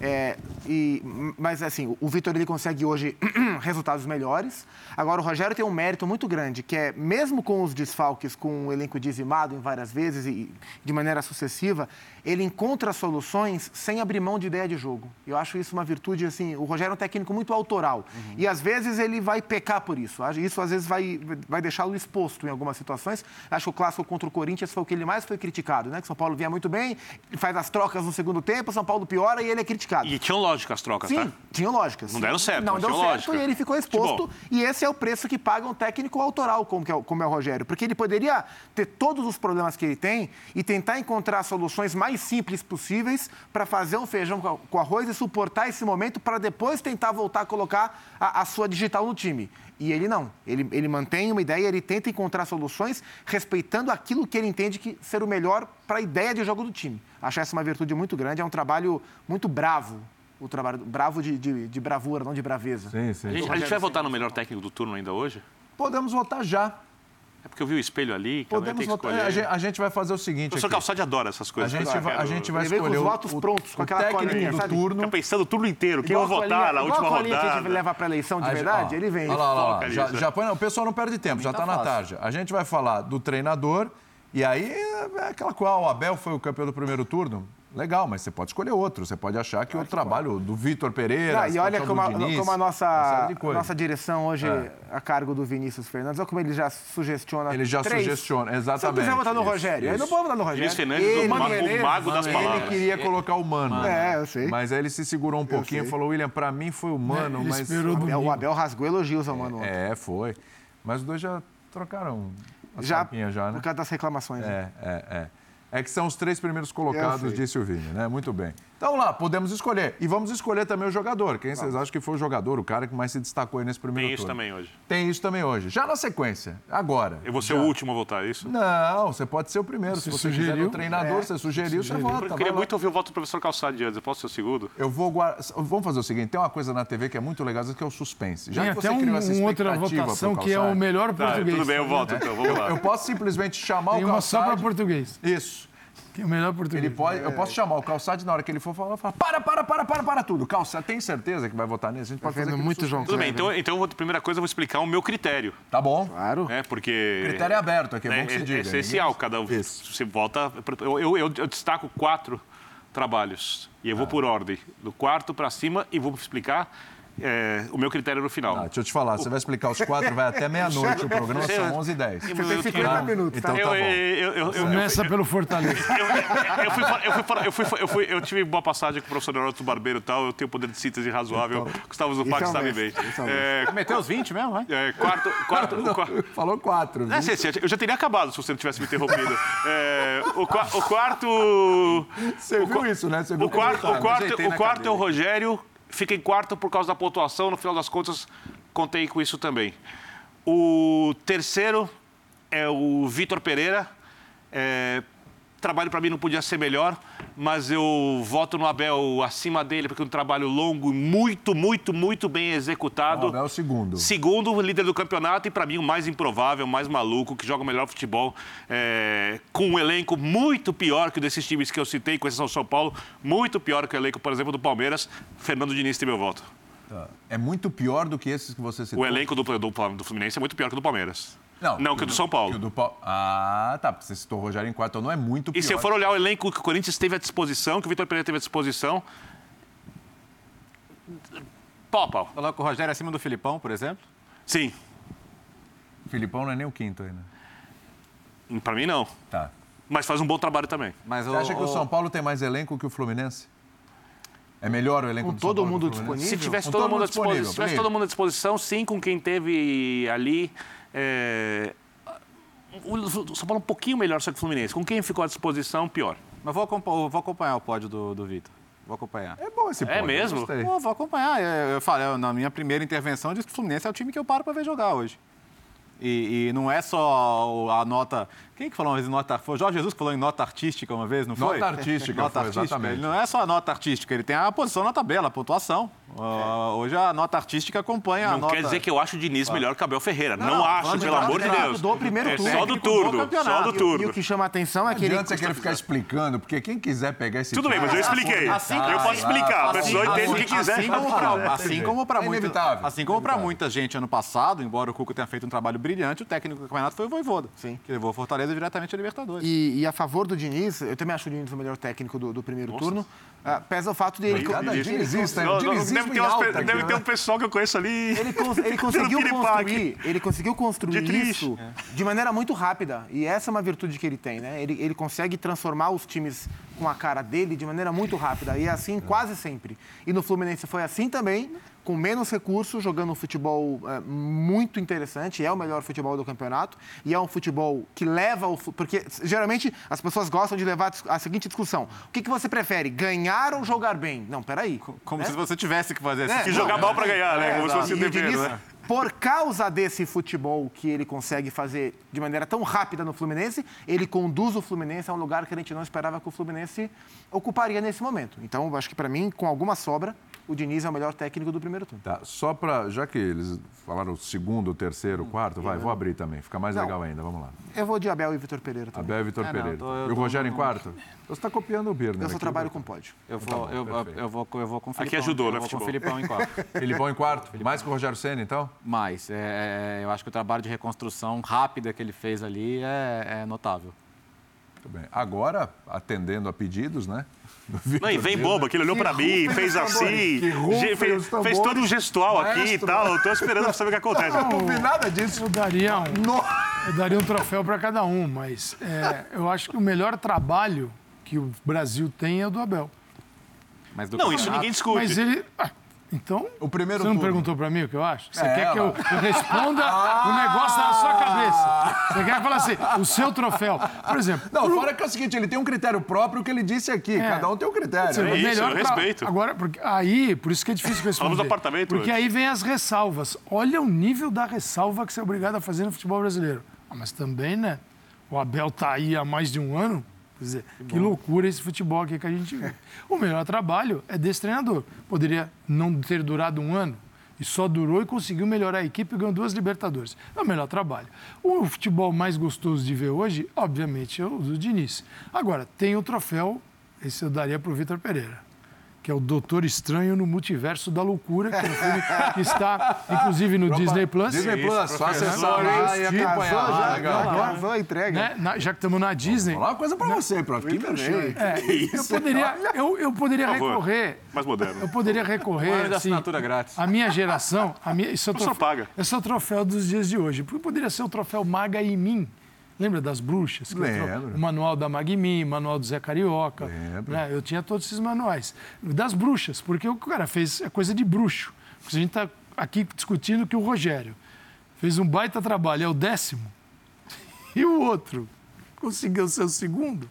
né? E com, repito o que eu falei no início do programa, você pega o Palmeiras, o Palmeiras tem 10, 9 jogadores, tem 10 jogadores Com mais de com mil mais de mil minutos. Isso significa a base do Palmeiras se manteve dentro de campo. E o Veiga, 927. Então, você tem os 11 jogadores com a maior minutagem. Esse time não sai de campo. Ele consegue fazer o time jogar e em sequência. Esse cara tem que ser respeitado. E o outro só tem cinco acima de mil. Que significa o quê? Que ele não teve. O time foi passando. O, Gio, o Giovanni ontem. É. A entrevista dele, alguns eu achei, primeiro, ele exausto, Vitor Pereira, Pereira, exausto. deixa eu mostrar um trechinho daqui ex- a pouco. Exausto. Aí ele fala da parte tática, ele dá a entender o seguinte: como o garoto, eu trato de um garoto, de um miúdo, que não tem muito ainda a parte tática na cabeça, ele foi lá e sofreu É. pênalti. A impressão que você tem é essa. Que se fosse outro, não teria sofrido. Então, esse cara faz. Esse aí merece o Doutor Estranho no multiverso da loucura. Então seria o que- Doutor Pereira no multiverso do Timão. Que multiverso da loucura é o futebol brasileiro. É isso. Então é perfeito o título do filme, Gostei. mas o melhor é o Abel. Só, Foi deixa- bem demais, ainda fez o merchan. só Ainda deixar uma fiz- pergunta É, essa baseada apenas em resultados. O elenco do Palmeiras pro elenco do Flamengo, e, e cansamos de elogiar o trabalho do Abel, um é para quatro pontos de diferença no turno? Quando o Fluminense, desculpa, é Ah, para quatro tá, pontos? O Flamengo são nove. Ou é para mais? Não, seria pra mais, né? Seria pra mais. Por isso você tá colocando o Diniz aí em primeiro. Só f- falei que ia contar o resultado na hora do. Bem. Melhor jogador não. Agora melhor jogador. Vamos lá? Essa acho que é a mais fácil de todas. Melhor jo- É, é? Ah, é? Ah, é molezinha? mim é. É fácil, Pra Maguinha? mim é. Porque- não, ma- não, assim, matematicamente não é. Né? Porque você tem 20 técnicos e você tem. Muito mais jogadores. Mas para mim é. Olha, só, só o Vinícius já está aqui, inclusive, se justificando. Ele Tá. falou, colocou os artilheiros lá, Tá. entendeu? Eu gosto. Né? Tem o Pedro Raul, inclusive, tem o Caleri, tem o Cana. Vou, né? vou- vou abrir- eu vou abrir O meu tá fora. Você sabe que Cadê, a... cadê o alemão, Vini? Não colocou o alemão? É o Haaland dos Pampas? Quer dizer que essa eu não abre, eu sobro na hora da, da dificuldade. Aí, Sabe que facilidade. a- as depois. pessoas gostam de rotular a gente de bairrista, clubista, né? Sim. Tem tudo, né? São certíssimos, né, Zupac? Eu vou- eu- hoje eu vou inaugurar um novo. eu- hoje eu vou ser um nomista. Nomista. Nomista. Nomista. Pra, pra mim tem dois jogadores que são os melhores Ah, do campeonato. tirou daqui. Que tem, por, uma- por um acaso, o mesmo nome que eu, que é o Gustavo Gomes e o Gustavo Scarpa. É, então eu serei nomista. Para mim, os dois são os melhores do campeonato, com todos os méritos que o Herman Cano também merece, porque ele é um jogadoraço. Mas o meu voto é do Gustavo Scarpa. Para mim, ele é o melhor jogador do primeiro turno, jogando na direita, jogando na esquerda. Quando o Veiga machucou e foi preciso ele jogar de 10, ele jogou e jogou muito bem, conversando muito bem com o Dudu, para assistir, para chutar, para fazer o time jogar. Para mim, o Scarpa foi o melhor do primeiro turno. Falei que Melhor era fácil? comentarista do primeiro turno, então, é o Gustavo Zupac, é isso. Eu acho. o Gustavo- eu É o melhor comentarista de nome Gustavo. É o melhor comentarista Ligeiro. Gustavo do primeiro Eu turno. Você viu como era fácil? É isso aí, então? Você tá com ele? Isso. Eu, isso pra mim, Gomes, Scarpa? Pra mim, o Scarpa acima. O melhor jogador do time líder do campeonato, um jogador que até, não recentemente, mas não era um titular absoluto, foi ganhando a posição, jogou jogar de lateral, jogou mais avançado pelo lado. Quando saiu o Vegas, fala, hum, e agora? Ele Jogou demais. é, chamou Jogou demais. Melhor jogador do turno. Como eu mim. tive o mesmo dilema do Zupac, eu, eu acho que o Gomes merece um voto. É, só- cara, o, Muito, o- tá o louco. Gomes tá na. O Gomes hoje você, você monta a seleção histórica do Palmeiras. Acho que são sete gols no campeonato. É, você considera o Gomes uma séria opção. Né? É, a liderança, não só defender, mas fazer gols. É um, é um jogador histórico. É, mas sem tirar o primeiro turno, brilhante, de fato, fez a Scarpa.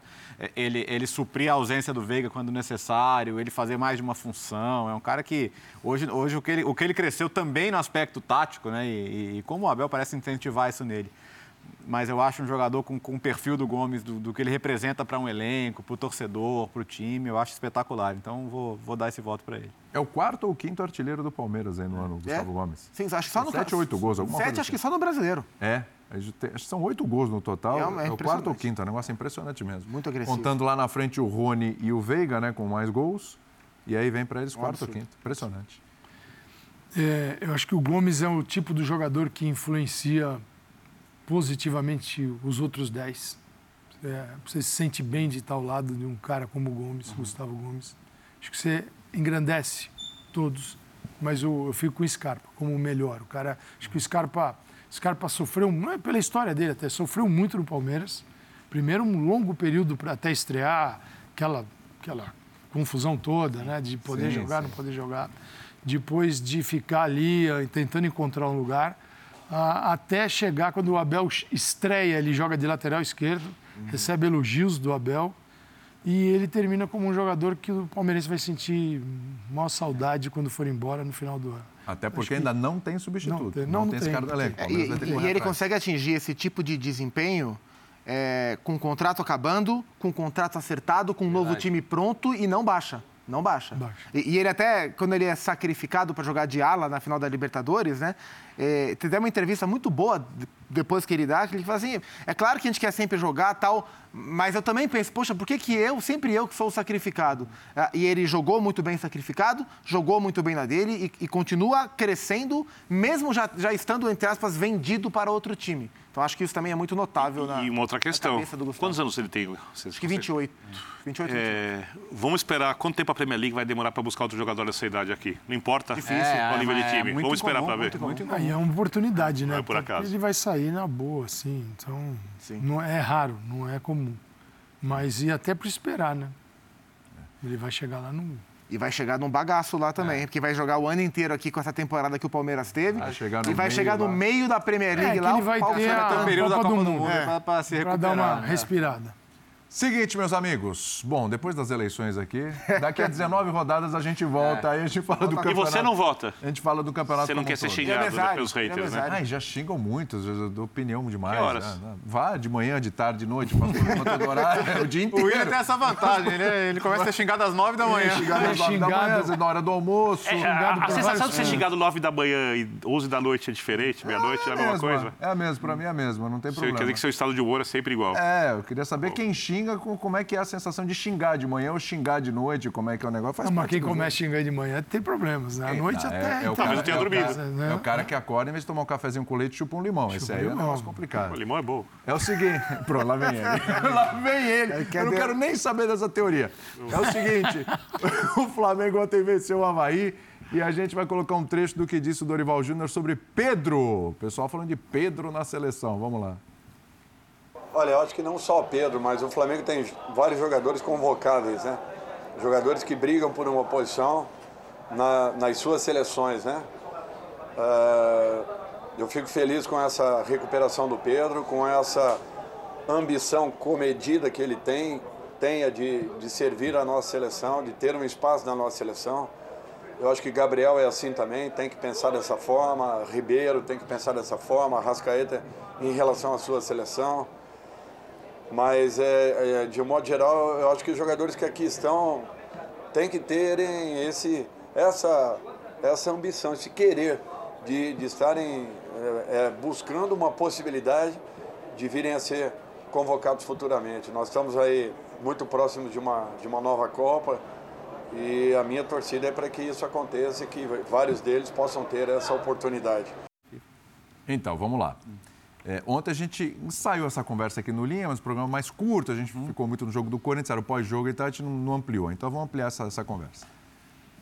Pedro na seleção. Copa do Mundo tá, tá, tá aí. Sim. Né? Tem só uma convocação antes da convocação final. Só uma convocação. O Tite gosta do Pedro, isso evidentemente. Se ele for nessa próxima, ele tem chance. Pois é. Se ele não for, Então, o Tite vai- já testou o Gabigol. A conversa era, falei aqui ontem, a conversa era. Pô, mas como é que você convoca o Pedro para a seleção, sendo que ele é o reserva do Gabigol? Era essa a conversa. Mas isso não acontece mais. Os dois são titulares. E o Pedro tá metendo gol pra caramba. Uhum. Sim. Aí a pergunta: é loucura pensar no Pedro De na forma seleção? alguma. É uma, é uma realidade. Pedro tem chance de ir para a Copa do Mundo. Pedro É tem- mesmo? Claro que tem. Forte, assim? Não, não sei se fortes, mas o Pedro tem chance. O Tite sempre quis Não é convocar o sonho, Pedro. é uma coisa palpável. Claro que é palpável. O Tite sempre quis convocar o Pedro.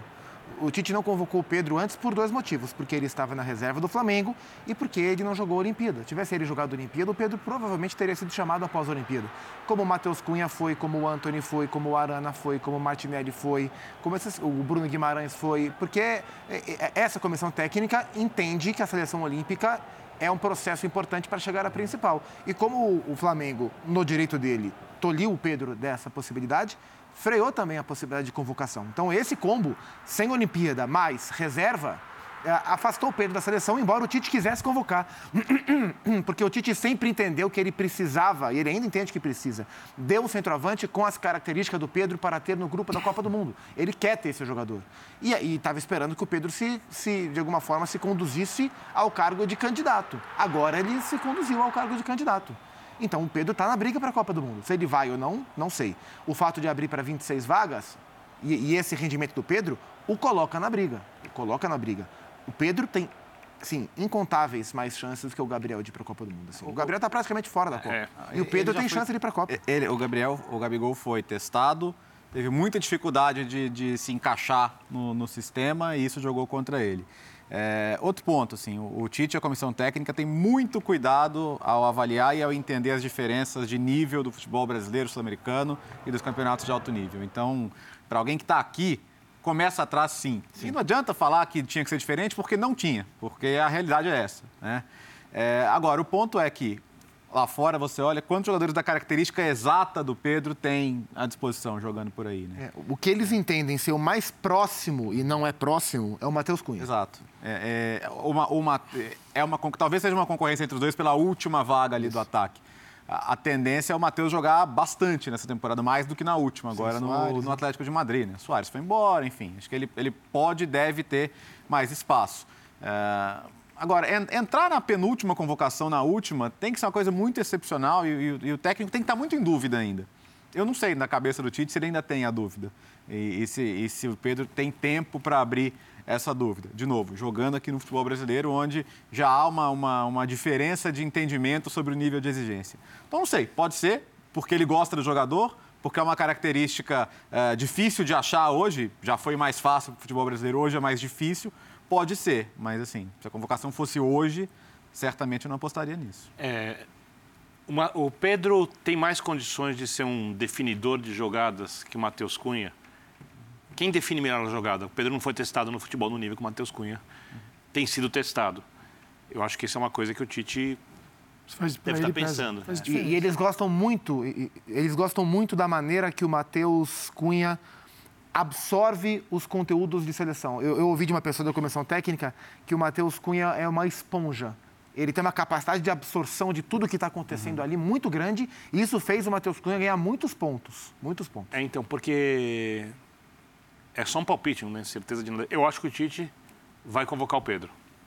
Para a Copa ou para dar pra Não, amistoso? para os Tá, amistosos. fixe. e vai entender o que acontece ali, vai ver os treinamentos, vai olhar mais possível. de perto, vai conversar com o jogador. E tem que pôr pra jogar. Porque o Tite percebeu uma coisa que era muito óbvia até, e eu acho que esse foi o grande equívoco do Tite na última Copa do Mundo. É, é óbvio que ele precisa construir uma equipe, mas quando se disputa um torneio que dura no máximo um mês para a sua equipe, o momento conta muito. Então ele vai olhar como o Pedro está, ele tem um jogador ali que é um definidor nato, e ele vai ter que, sem poder testar, essa é a grande dificuldade do técnico, entender se esse jogador vai conseguir entregar algo parecido quando ele enfrentar, por exemplo, as grandes seleções europeias. Se esse jogador está pronto para lidar com a pressão que é jogar uma Copa do Mundo quando o mundo para para olhar só para esse jogador. Porque eu não acho que o Tite, que o Tite enxergue o Richarlison como esse jogador, e o Richarlison, eu acho que vai à Copa do Mundo por ser um jogador muito versátil, que também pode fazer isso. É, o Richardson para mim está dentro. Eu acho que o Matheus Cunha é, também faz mais coisas, porque ele é, é muito esforçado e, como o Zupac disse, inteligente taticamente e trabalha com o Simeone. Isso também é uma coisa que ajuda muito ali o jogador a ter que trabalhar coletivamente. Mas quando abre a possibilidade de ter mais um jogador, eu acho que o Tite vai olhar para um centroavante que faz gols. Para momentos específicos, talvez não para ser titular, para entrar em um momento que está mais difícil, que o time está mais fechado, que ele precisa de um pivô, do E, jogador que e joga não é um cara bloco. que surgiu agora, não é um outsider, é um cara que ele está afim de convocar faz muito tempo. Eu acho que o Pedro, é o jo- o Pedro é o jogador do elenco do Flamengo que tem mais chance de ir para a Copa do Gabriel Mundo. Jesus vai. Dos brasileiros, óbvio. O Gabriel Jesus vai. Vai. É, você tem mais três vagas. E a tendência da seleção brasileira é jogar com, hoje, Rafinha, Neymar e Vinícius. Sim. Eu- o Neymar um falso nove. Sim. Com três no meio de campo, mais esse ataque. Você não vai olhar para o banco e olhar para quatro centroavan- centroavantes sentados no banco. Nem três, É. tendo que você está jogando sem um- nenhum deles. Então você tem que ter característica. Característica. Quem é o cara da área, Matheus Cunha ou Pedro? Os dois? Não acho que ele vai levar. Eu acho que minha esse é o disputa é grande essa. dilema. Os dois não vai Matheus levar. Cunha ou Ó, Pedro. Ga- Je- Jesus e Richardson para mim estão dentro. Rafinha tá dentro. Rafinha, claro que está dentro. O Jesus tem que ir, de- assim, as- eu vejo ele ser criticado aqui, eu acho uma maluquice, eu acho um senhor jogador. Não é craque, é um jogador que atua como centroavante, Mas joga aí, pelo assim, lado. é que- É quem só marca. viu a Copa de Não é 18 e possível. ainda viu sem entender o contexto tático do time. Basicamente é Vai isso. começar a Premier League aí, dá uma olhadinha. Né? Dá- É, Agora e, e o ponto interessante Eu adoro o é que, futebol do Gabriel é Jesus, que cara. muitos desses jogadores trocaram de time, né? Então isso também... Sim, sim. É, é, Assim, eu, o, o Tite tem olhado menos para o momento e mais para o que esses jogadores entregam na seleção. E eu concordo. Muito mais importante o que o Gabriel Jesus faz pela seleção do que ele faz pelo clube, quando ele está na seleção. Mas o Gabriel mudou de time, o Richardson mudou de time, o Rafinha mudou de time, ainda há a possibilidade de, de o Anthony mudar de time. É, isso pode mexer com alguma, com alguma peça. O Pedro se colocou na briga. Acho que talvez nem o Pedro esperava que ele pudesse se recolocar na briga há tão pouco tempo da Copa do Mundo. E até que ponto esse desempenho do Pedro, claro, a oportunidade dada pelo Dorival, que é o cara que, que, que investiu muito aí na dupla, né? É, até que ponto esse desempenho do Pedro também se deve ao Gabigol? Porque me, me chama muito a atenção esse, esse senso coletivo do, do Gabigol. Ele gosta de fazer gols, ele não quer sair de jogo, ele não quer ser reserva e tudo bem, ok, é assim mesmo. Ah, mas me chama a atenção nessa, nessa composição aí com o Pedro, como o, o, o Gabigol está coletivo. Não que ele não era, mas como ele está coletivo. Sim. Como ele sai, como ele abre o espaço, como ele entende que, eh, que o Pedro não vai fazer o que ele faz. E, e- e dos dois, o cara que vai fazer isso é ele. Ele já fez muito isso com o Bruno Henrique. Exatamente, trocando. É, ele, ele já fez muito isso com o Bruno Henrique, a dupla funcionou sempre muito bem. Então o Gabriel tem por característica passear muito. Agora, sempre houve muita expectativa de o Pedro e o Gabriel jogarem juntos. E a única possibilidade disso acontecer no nível de excelência que vem acontecendo era com o Gabriel participando muito mais coletivamente. Então, é, para quem olha melhores momentos, os gols do Fantástico, os gols do Sport Center, para fazer o jabá certo, dá a impressão que o Gabriel está jogando menos, porque o Gabriel tem feito menos gols, tem perdido algumas chances e tal. Mas o que o Gabriel vem se movimentando, é, e, e, não só para o Pedro, né? O Everton Ribeiro vem jogando muito bem, crescendo muito com o Dorival. O Arrascaeta vem participando bastante. O Gabriel vem conversando muito com o lateral da direita, seja ele Mateuzinho, principalmente quando é o Rodinei, conversam muito bem.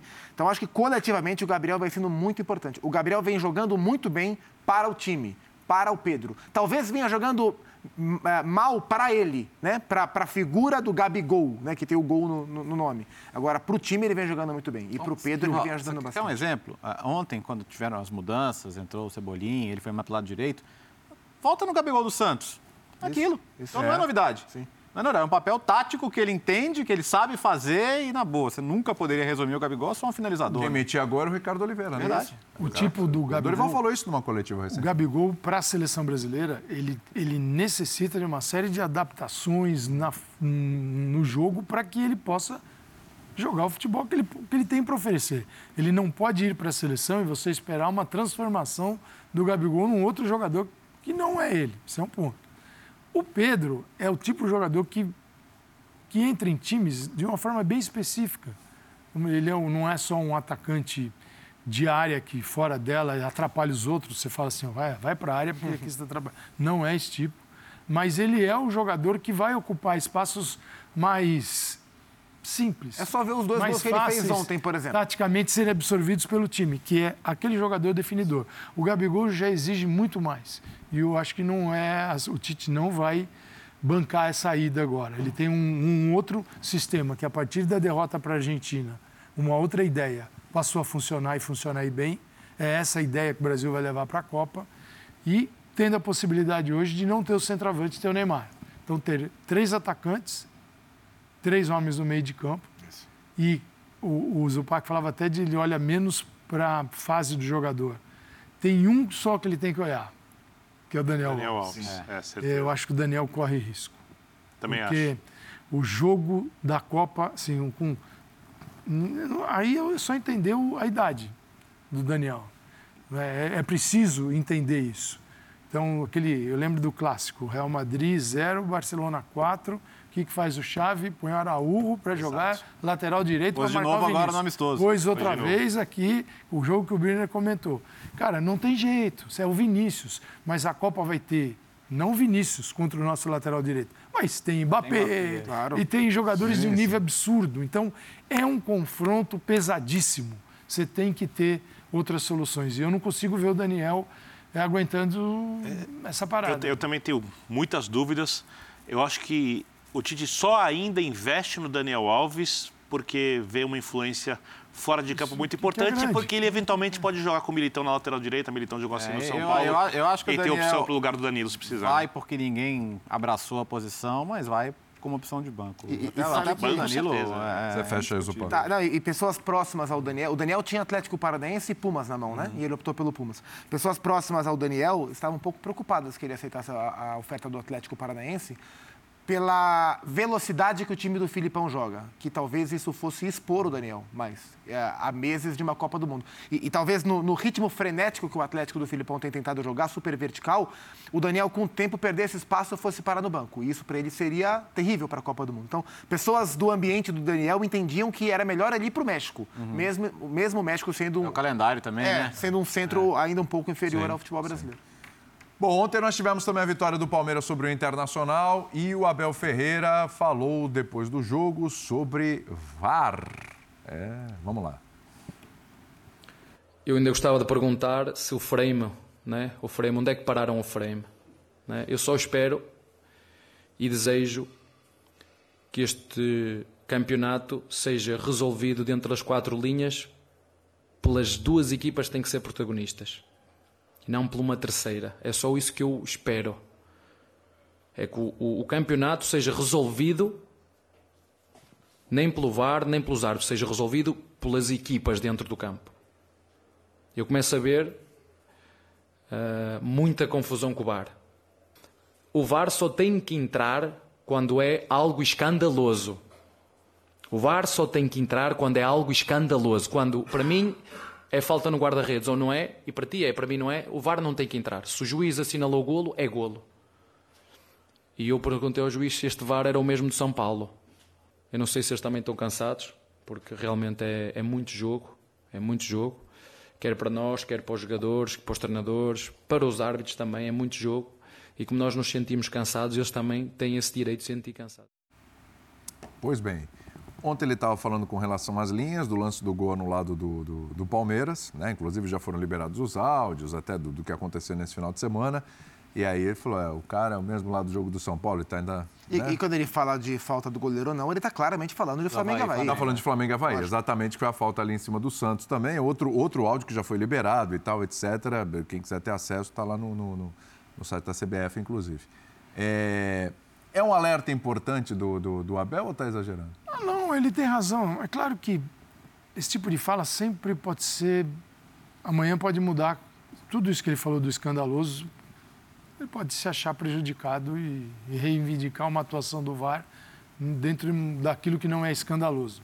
Então, mas assim, eu acho que ele tem razão numa série de aspectos. O VAR é uma ferramenta ótima, que tem mais resultados positivos do que negativos. É que a gente esquece os positivos e fica com o negativo muito fica assim remoendo semanas e os positivos vão morrendo. Então assim, as decisões são muito mais favoráveis. O problema é que a arbitragem brasileira é ruim, é deficiente. E o VAR não veio para salvar a arbitragem brasileira, ele veio para expor ainda mais o abismo, o fundo do poço que está a arbitragem brasileira. Então eu vejo uma série de árbitros que deixaram de apitar o jogo. Deixaram de apitar. E aí, se o VAR chamar, chamou. Se não chamar, segue o jogo. Eles estão já esperando a revisão do VAR. Por exemplo, Corinthians e Atlético ontem. O pênalti. O pênalti. O pênalti. Foi nítido. Né? Um lance que o árbitro num ângulo super favorável, é muito fácil de ver, ele ignora. Mas se o VAR chamou, chamou. Né? Então, a ruindade ela é generalizada. Os caras deixam de marcar. Árbitros grandes, árbitros são bons no futebol brasileiro, tem às vezes duas, três revisões num jogo e eles estão errados. Quer dizer, não se acerta mais nada. O escandaloso não está escrito. Tá? Essa escandalosa é só a palavra do Abel. Se tem um erro, o VAR vai ser, vai revisar o jogo todo, ele vai reapitar o jogo, não é por aí. Mas ele também não dá para deixar passar erros absurdos. E quem está dentro de campo também não está nem aí, é o que eu vejo. Foi bem no caso Existe- do Palmeiras ali? O, o- William, quando É. a gente está discutindo a linhazinha, o É. frame, tá- se a gente tem um, nós temos um problema de tecnologia. Sim. É, não é o Abel que vai ajustar esse problema de tecnologia. E ele está presente no jogo de todos. E isso é evidente. Então, as linhas, né, o que eu acho, eu deixo de achar, não importa.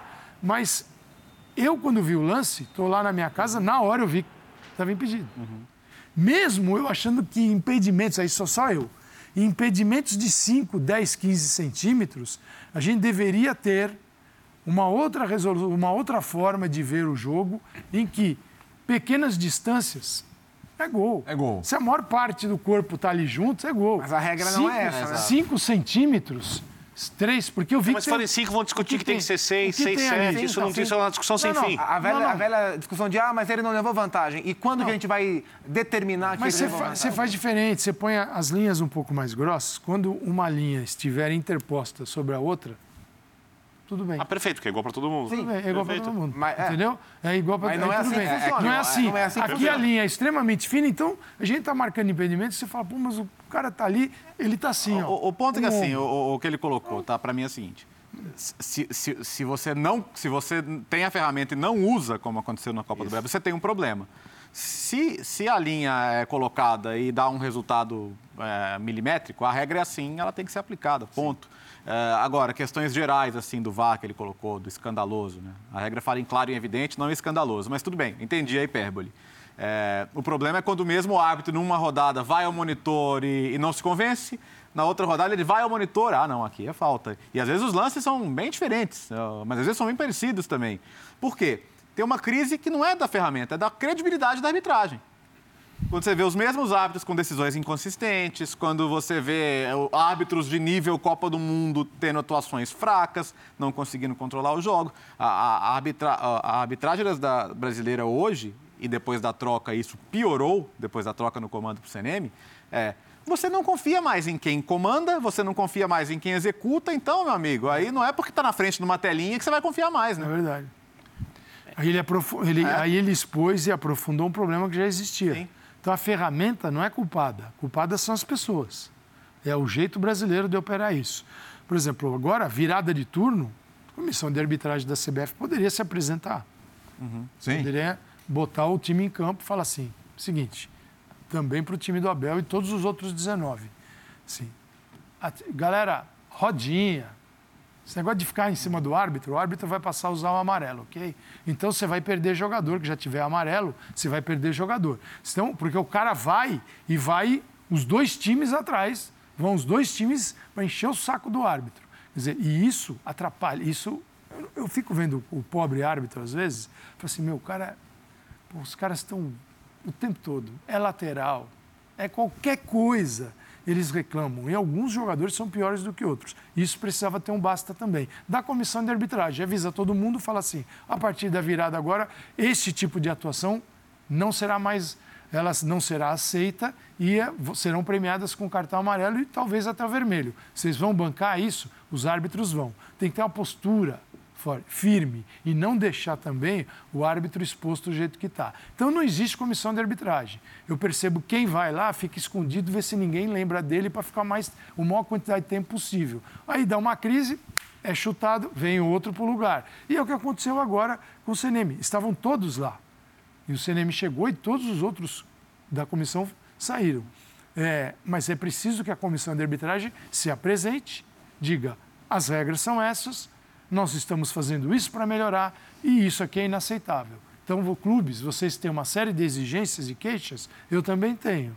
E agora é assim que vai funcionar. Agora, do mundo quietinho, como se Quem não cala, consente. Eu acho que, conceitualmente, é claro que a frase do Abel faz sentido. Eu acho que todo mundo espera que o campeonato não seja resolvido fora das quatro linhas. Agora, especificamente o momento que ele fala isso, aí eu já não concordo, porque eu acho que no, no lance que se discute do jogo do Palmeiras ontem, é o que a gente falou aqui, é lance milimétrico e lance milimétrico não tem como a gente ter certeza se está certo ou errado. E, Tem sido assim para todo mundo. e, e eu, sinceramente, acho que a arbitragem acertou ao anular o gol do Havaí ontem em Floripa. Acho que houve falta em cima do, do Pode Santos. até rodar a imagem Então, aí, eu, Vini. Especificamente rodou na roda, nessa rodada, eu acho que o, o- a, a lebre levantada pelo Abel não, não E se só um detalhe para pegar o gancho do professor Calçade, porque eu penso de outra forma. Eu, eu acho que os árbitros usam cartão amarelo demais aqui. Eu sou contra suspender jogador com três cartões amarelos. Eu, Mas, discu- a- a- eu a- discuto até se deveria ter cartão amarelo no futebol, mas essa é uma discussão para outra, hora- pra outra Sabe o eu falo da, da questão da consistência? Ok, você pode acreditar que houve a falta aí. É, é o mesmo Klaus que na semana anterior foi pro monitor e não viu um pênalti claríssimo no Ademir.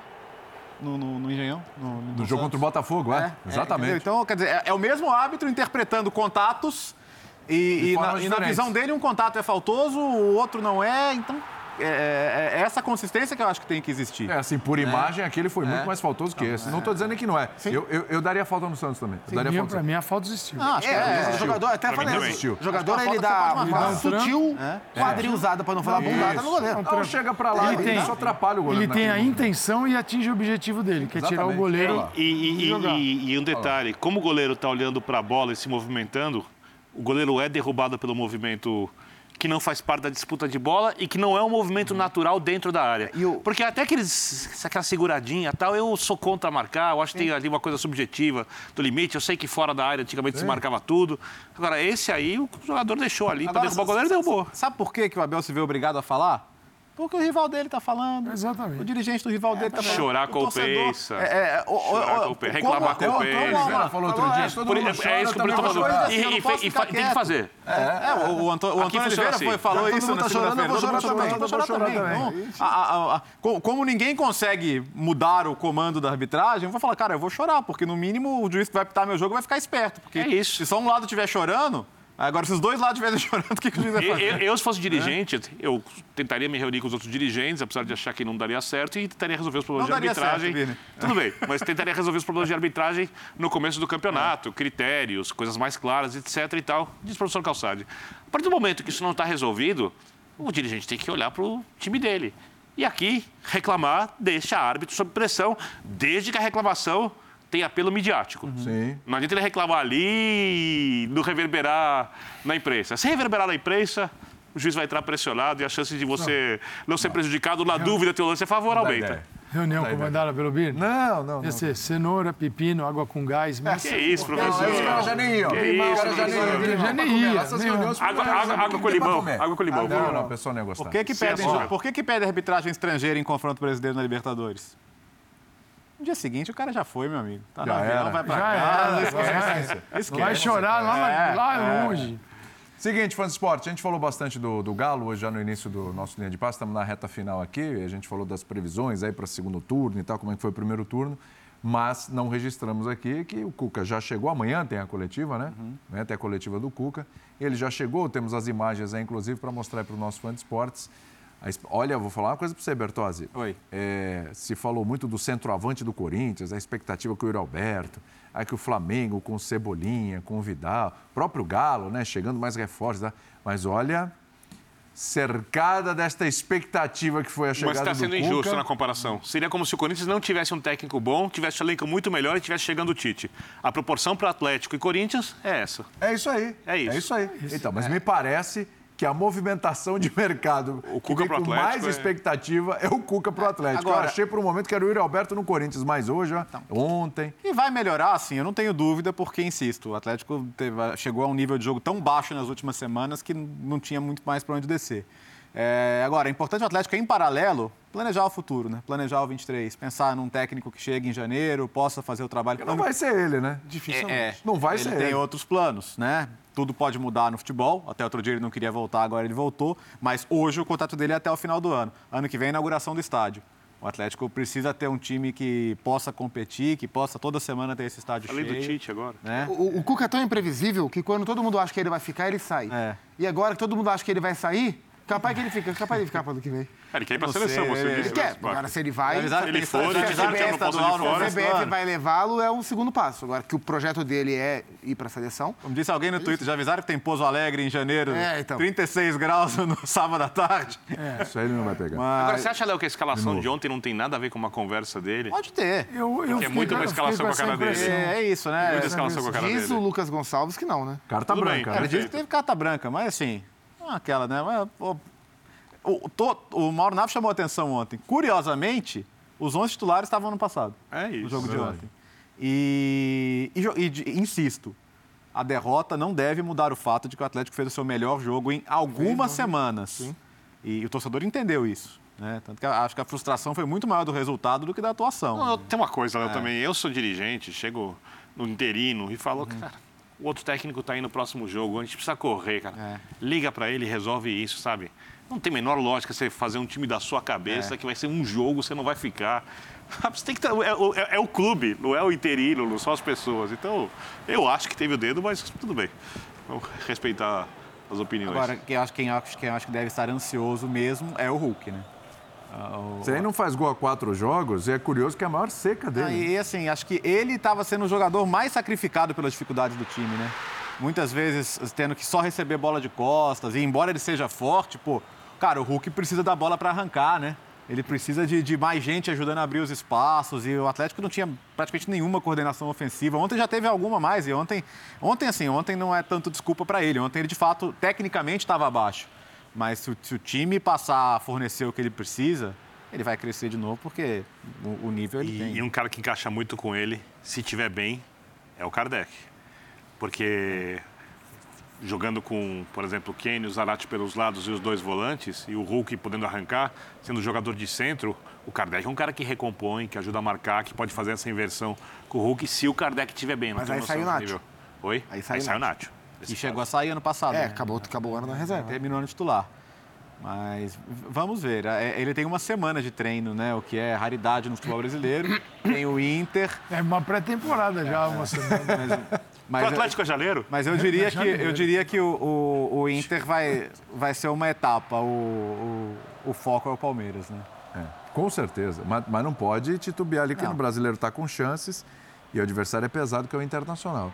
É, Resolver as questões aí do, do Atlético são importantes, mas assim, a questão Hulk, o, o, Calçade, depende muito do Cuca ou depende mais do próprio Hulk mesmo?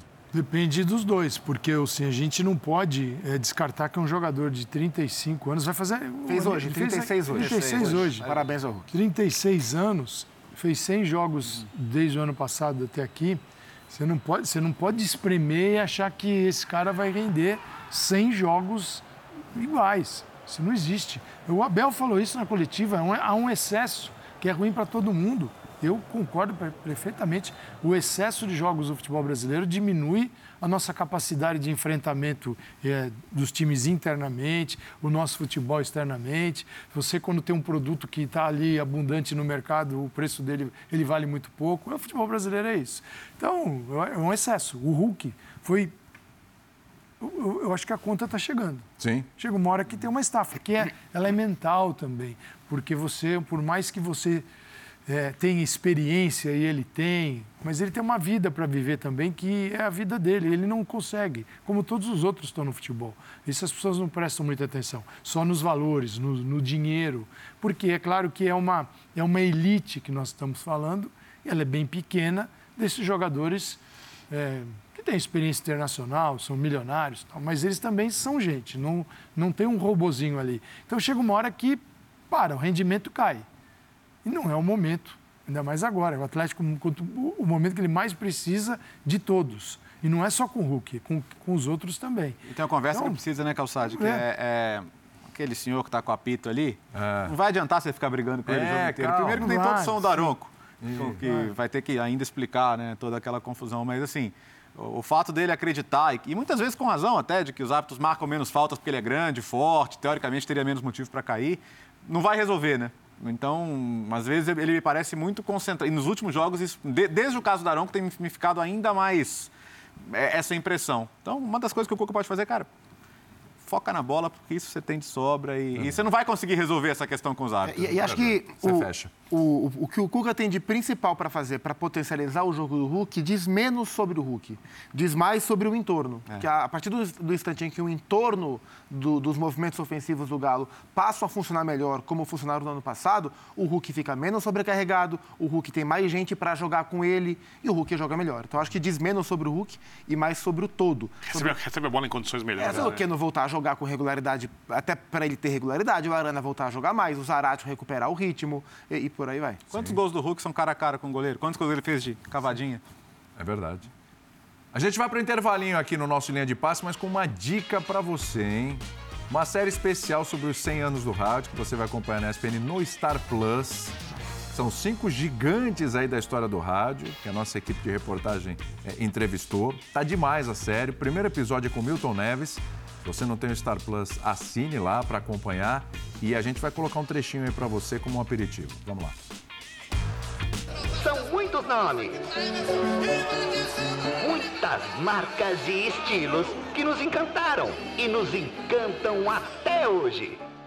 Um deles é este cidadão, Milton Neves Filho, do rádio e da pequena e antes pacata Muzambinho. Comecei aqui.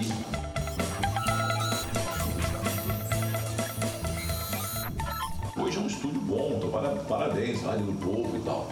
Do jeito que a gente gosta. Mas no meu tempo, na cidade sertaneja que o João Moreira apresentava, o Hélito de Oliveira falava Juventude, Amor e Música, eu também tinha um programa musical, depois passei a fazer programa esportivo. E olha o estúdio, gente. O estúdio era uma pobreza total.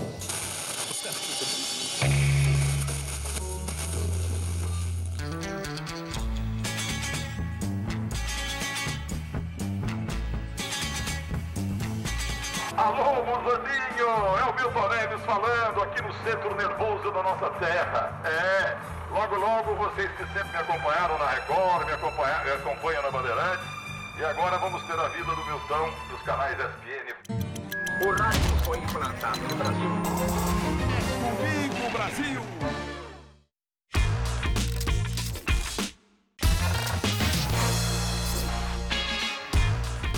Band Esportes, ponto final no nosso linha de passe desta segunda-feira. Fica o convite na próxima, até a próxima, até quarta-feira, hein? Aliás, Agora já é terça, então podemos dizer que o programa é amanhã, certo? Bom dia, então. pra Bom dia, então, É. pra você. Quarta, a gente volta às 23h25. Você já quer falar saúde e paz a todos? Eu só ressaltando que, mais uma vez, por incrível que pareça, o Jean Oddi está de férias. Saúde é e uma paz a todos, meu. inacreditável. E, a- e amanhã, Inacreditável. amanhã nesse horário, Perguntei hoje falei, não, tá de O férias. calendário é ruim para todo novo? mundo, menos pro Geode. amanhã, amanhã neste horário aqui, 11h30 da noite, um pouco antes, tem Barcelona na ESPN Brasil e Real Madrid, Barcelona e Juventus e Real Madrid na ESPN 4. Então, Genial. É? E, nós, e esse linha de passe é pós os jogos da Copa do Brasil, o jogo do Flamengo contra o Atlético Paranaense e o jogo do Corinthians contra o Atlético Goianiense, dois jogos no mesmo horário. A gente vem coladinho aí com análises coletiva, tudo que tem direito, menos com o Oddi, que realmente é uma pessoa que é inexplicável a quantidade de férias que o Jean Oddi tem. A gente tem algum lugar frio, algum lugar gelado. e inverter as férias, férias e trabalho. Isso, exatamente. Ele tá naquele, naquela coisa 3x4 lá, ele tá um 4x3. Mas Né? ele tá tirando a praia. Ah, muito. De várias encarnações. Né? Tchau, gente. Obrigado, viu? Valeu. Tchau, gente. A gente se vê quarta-feira. Valeu.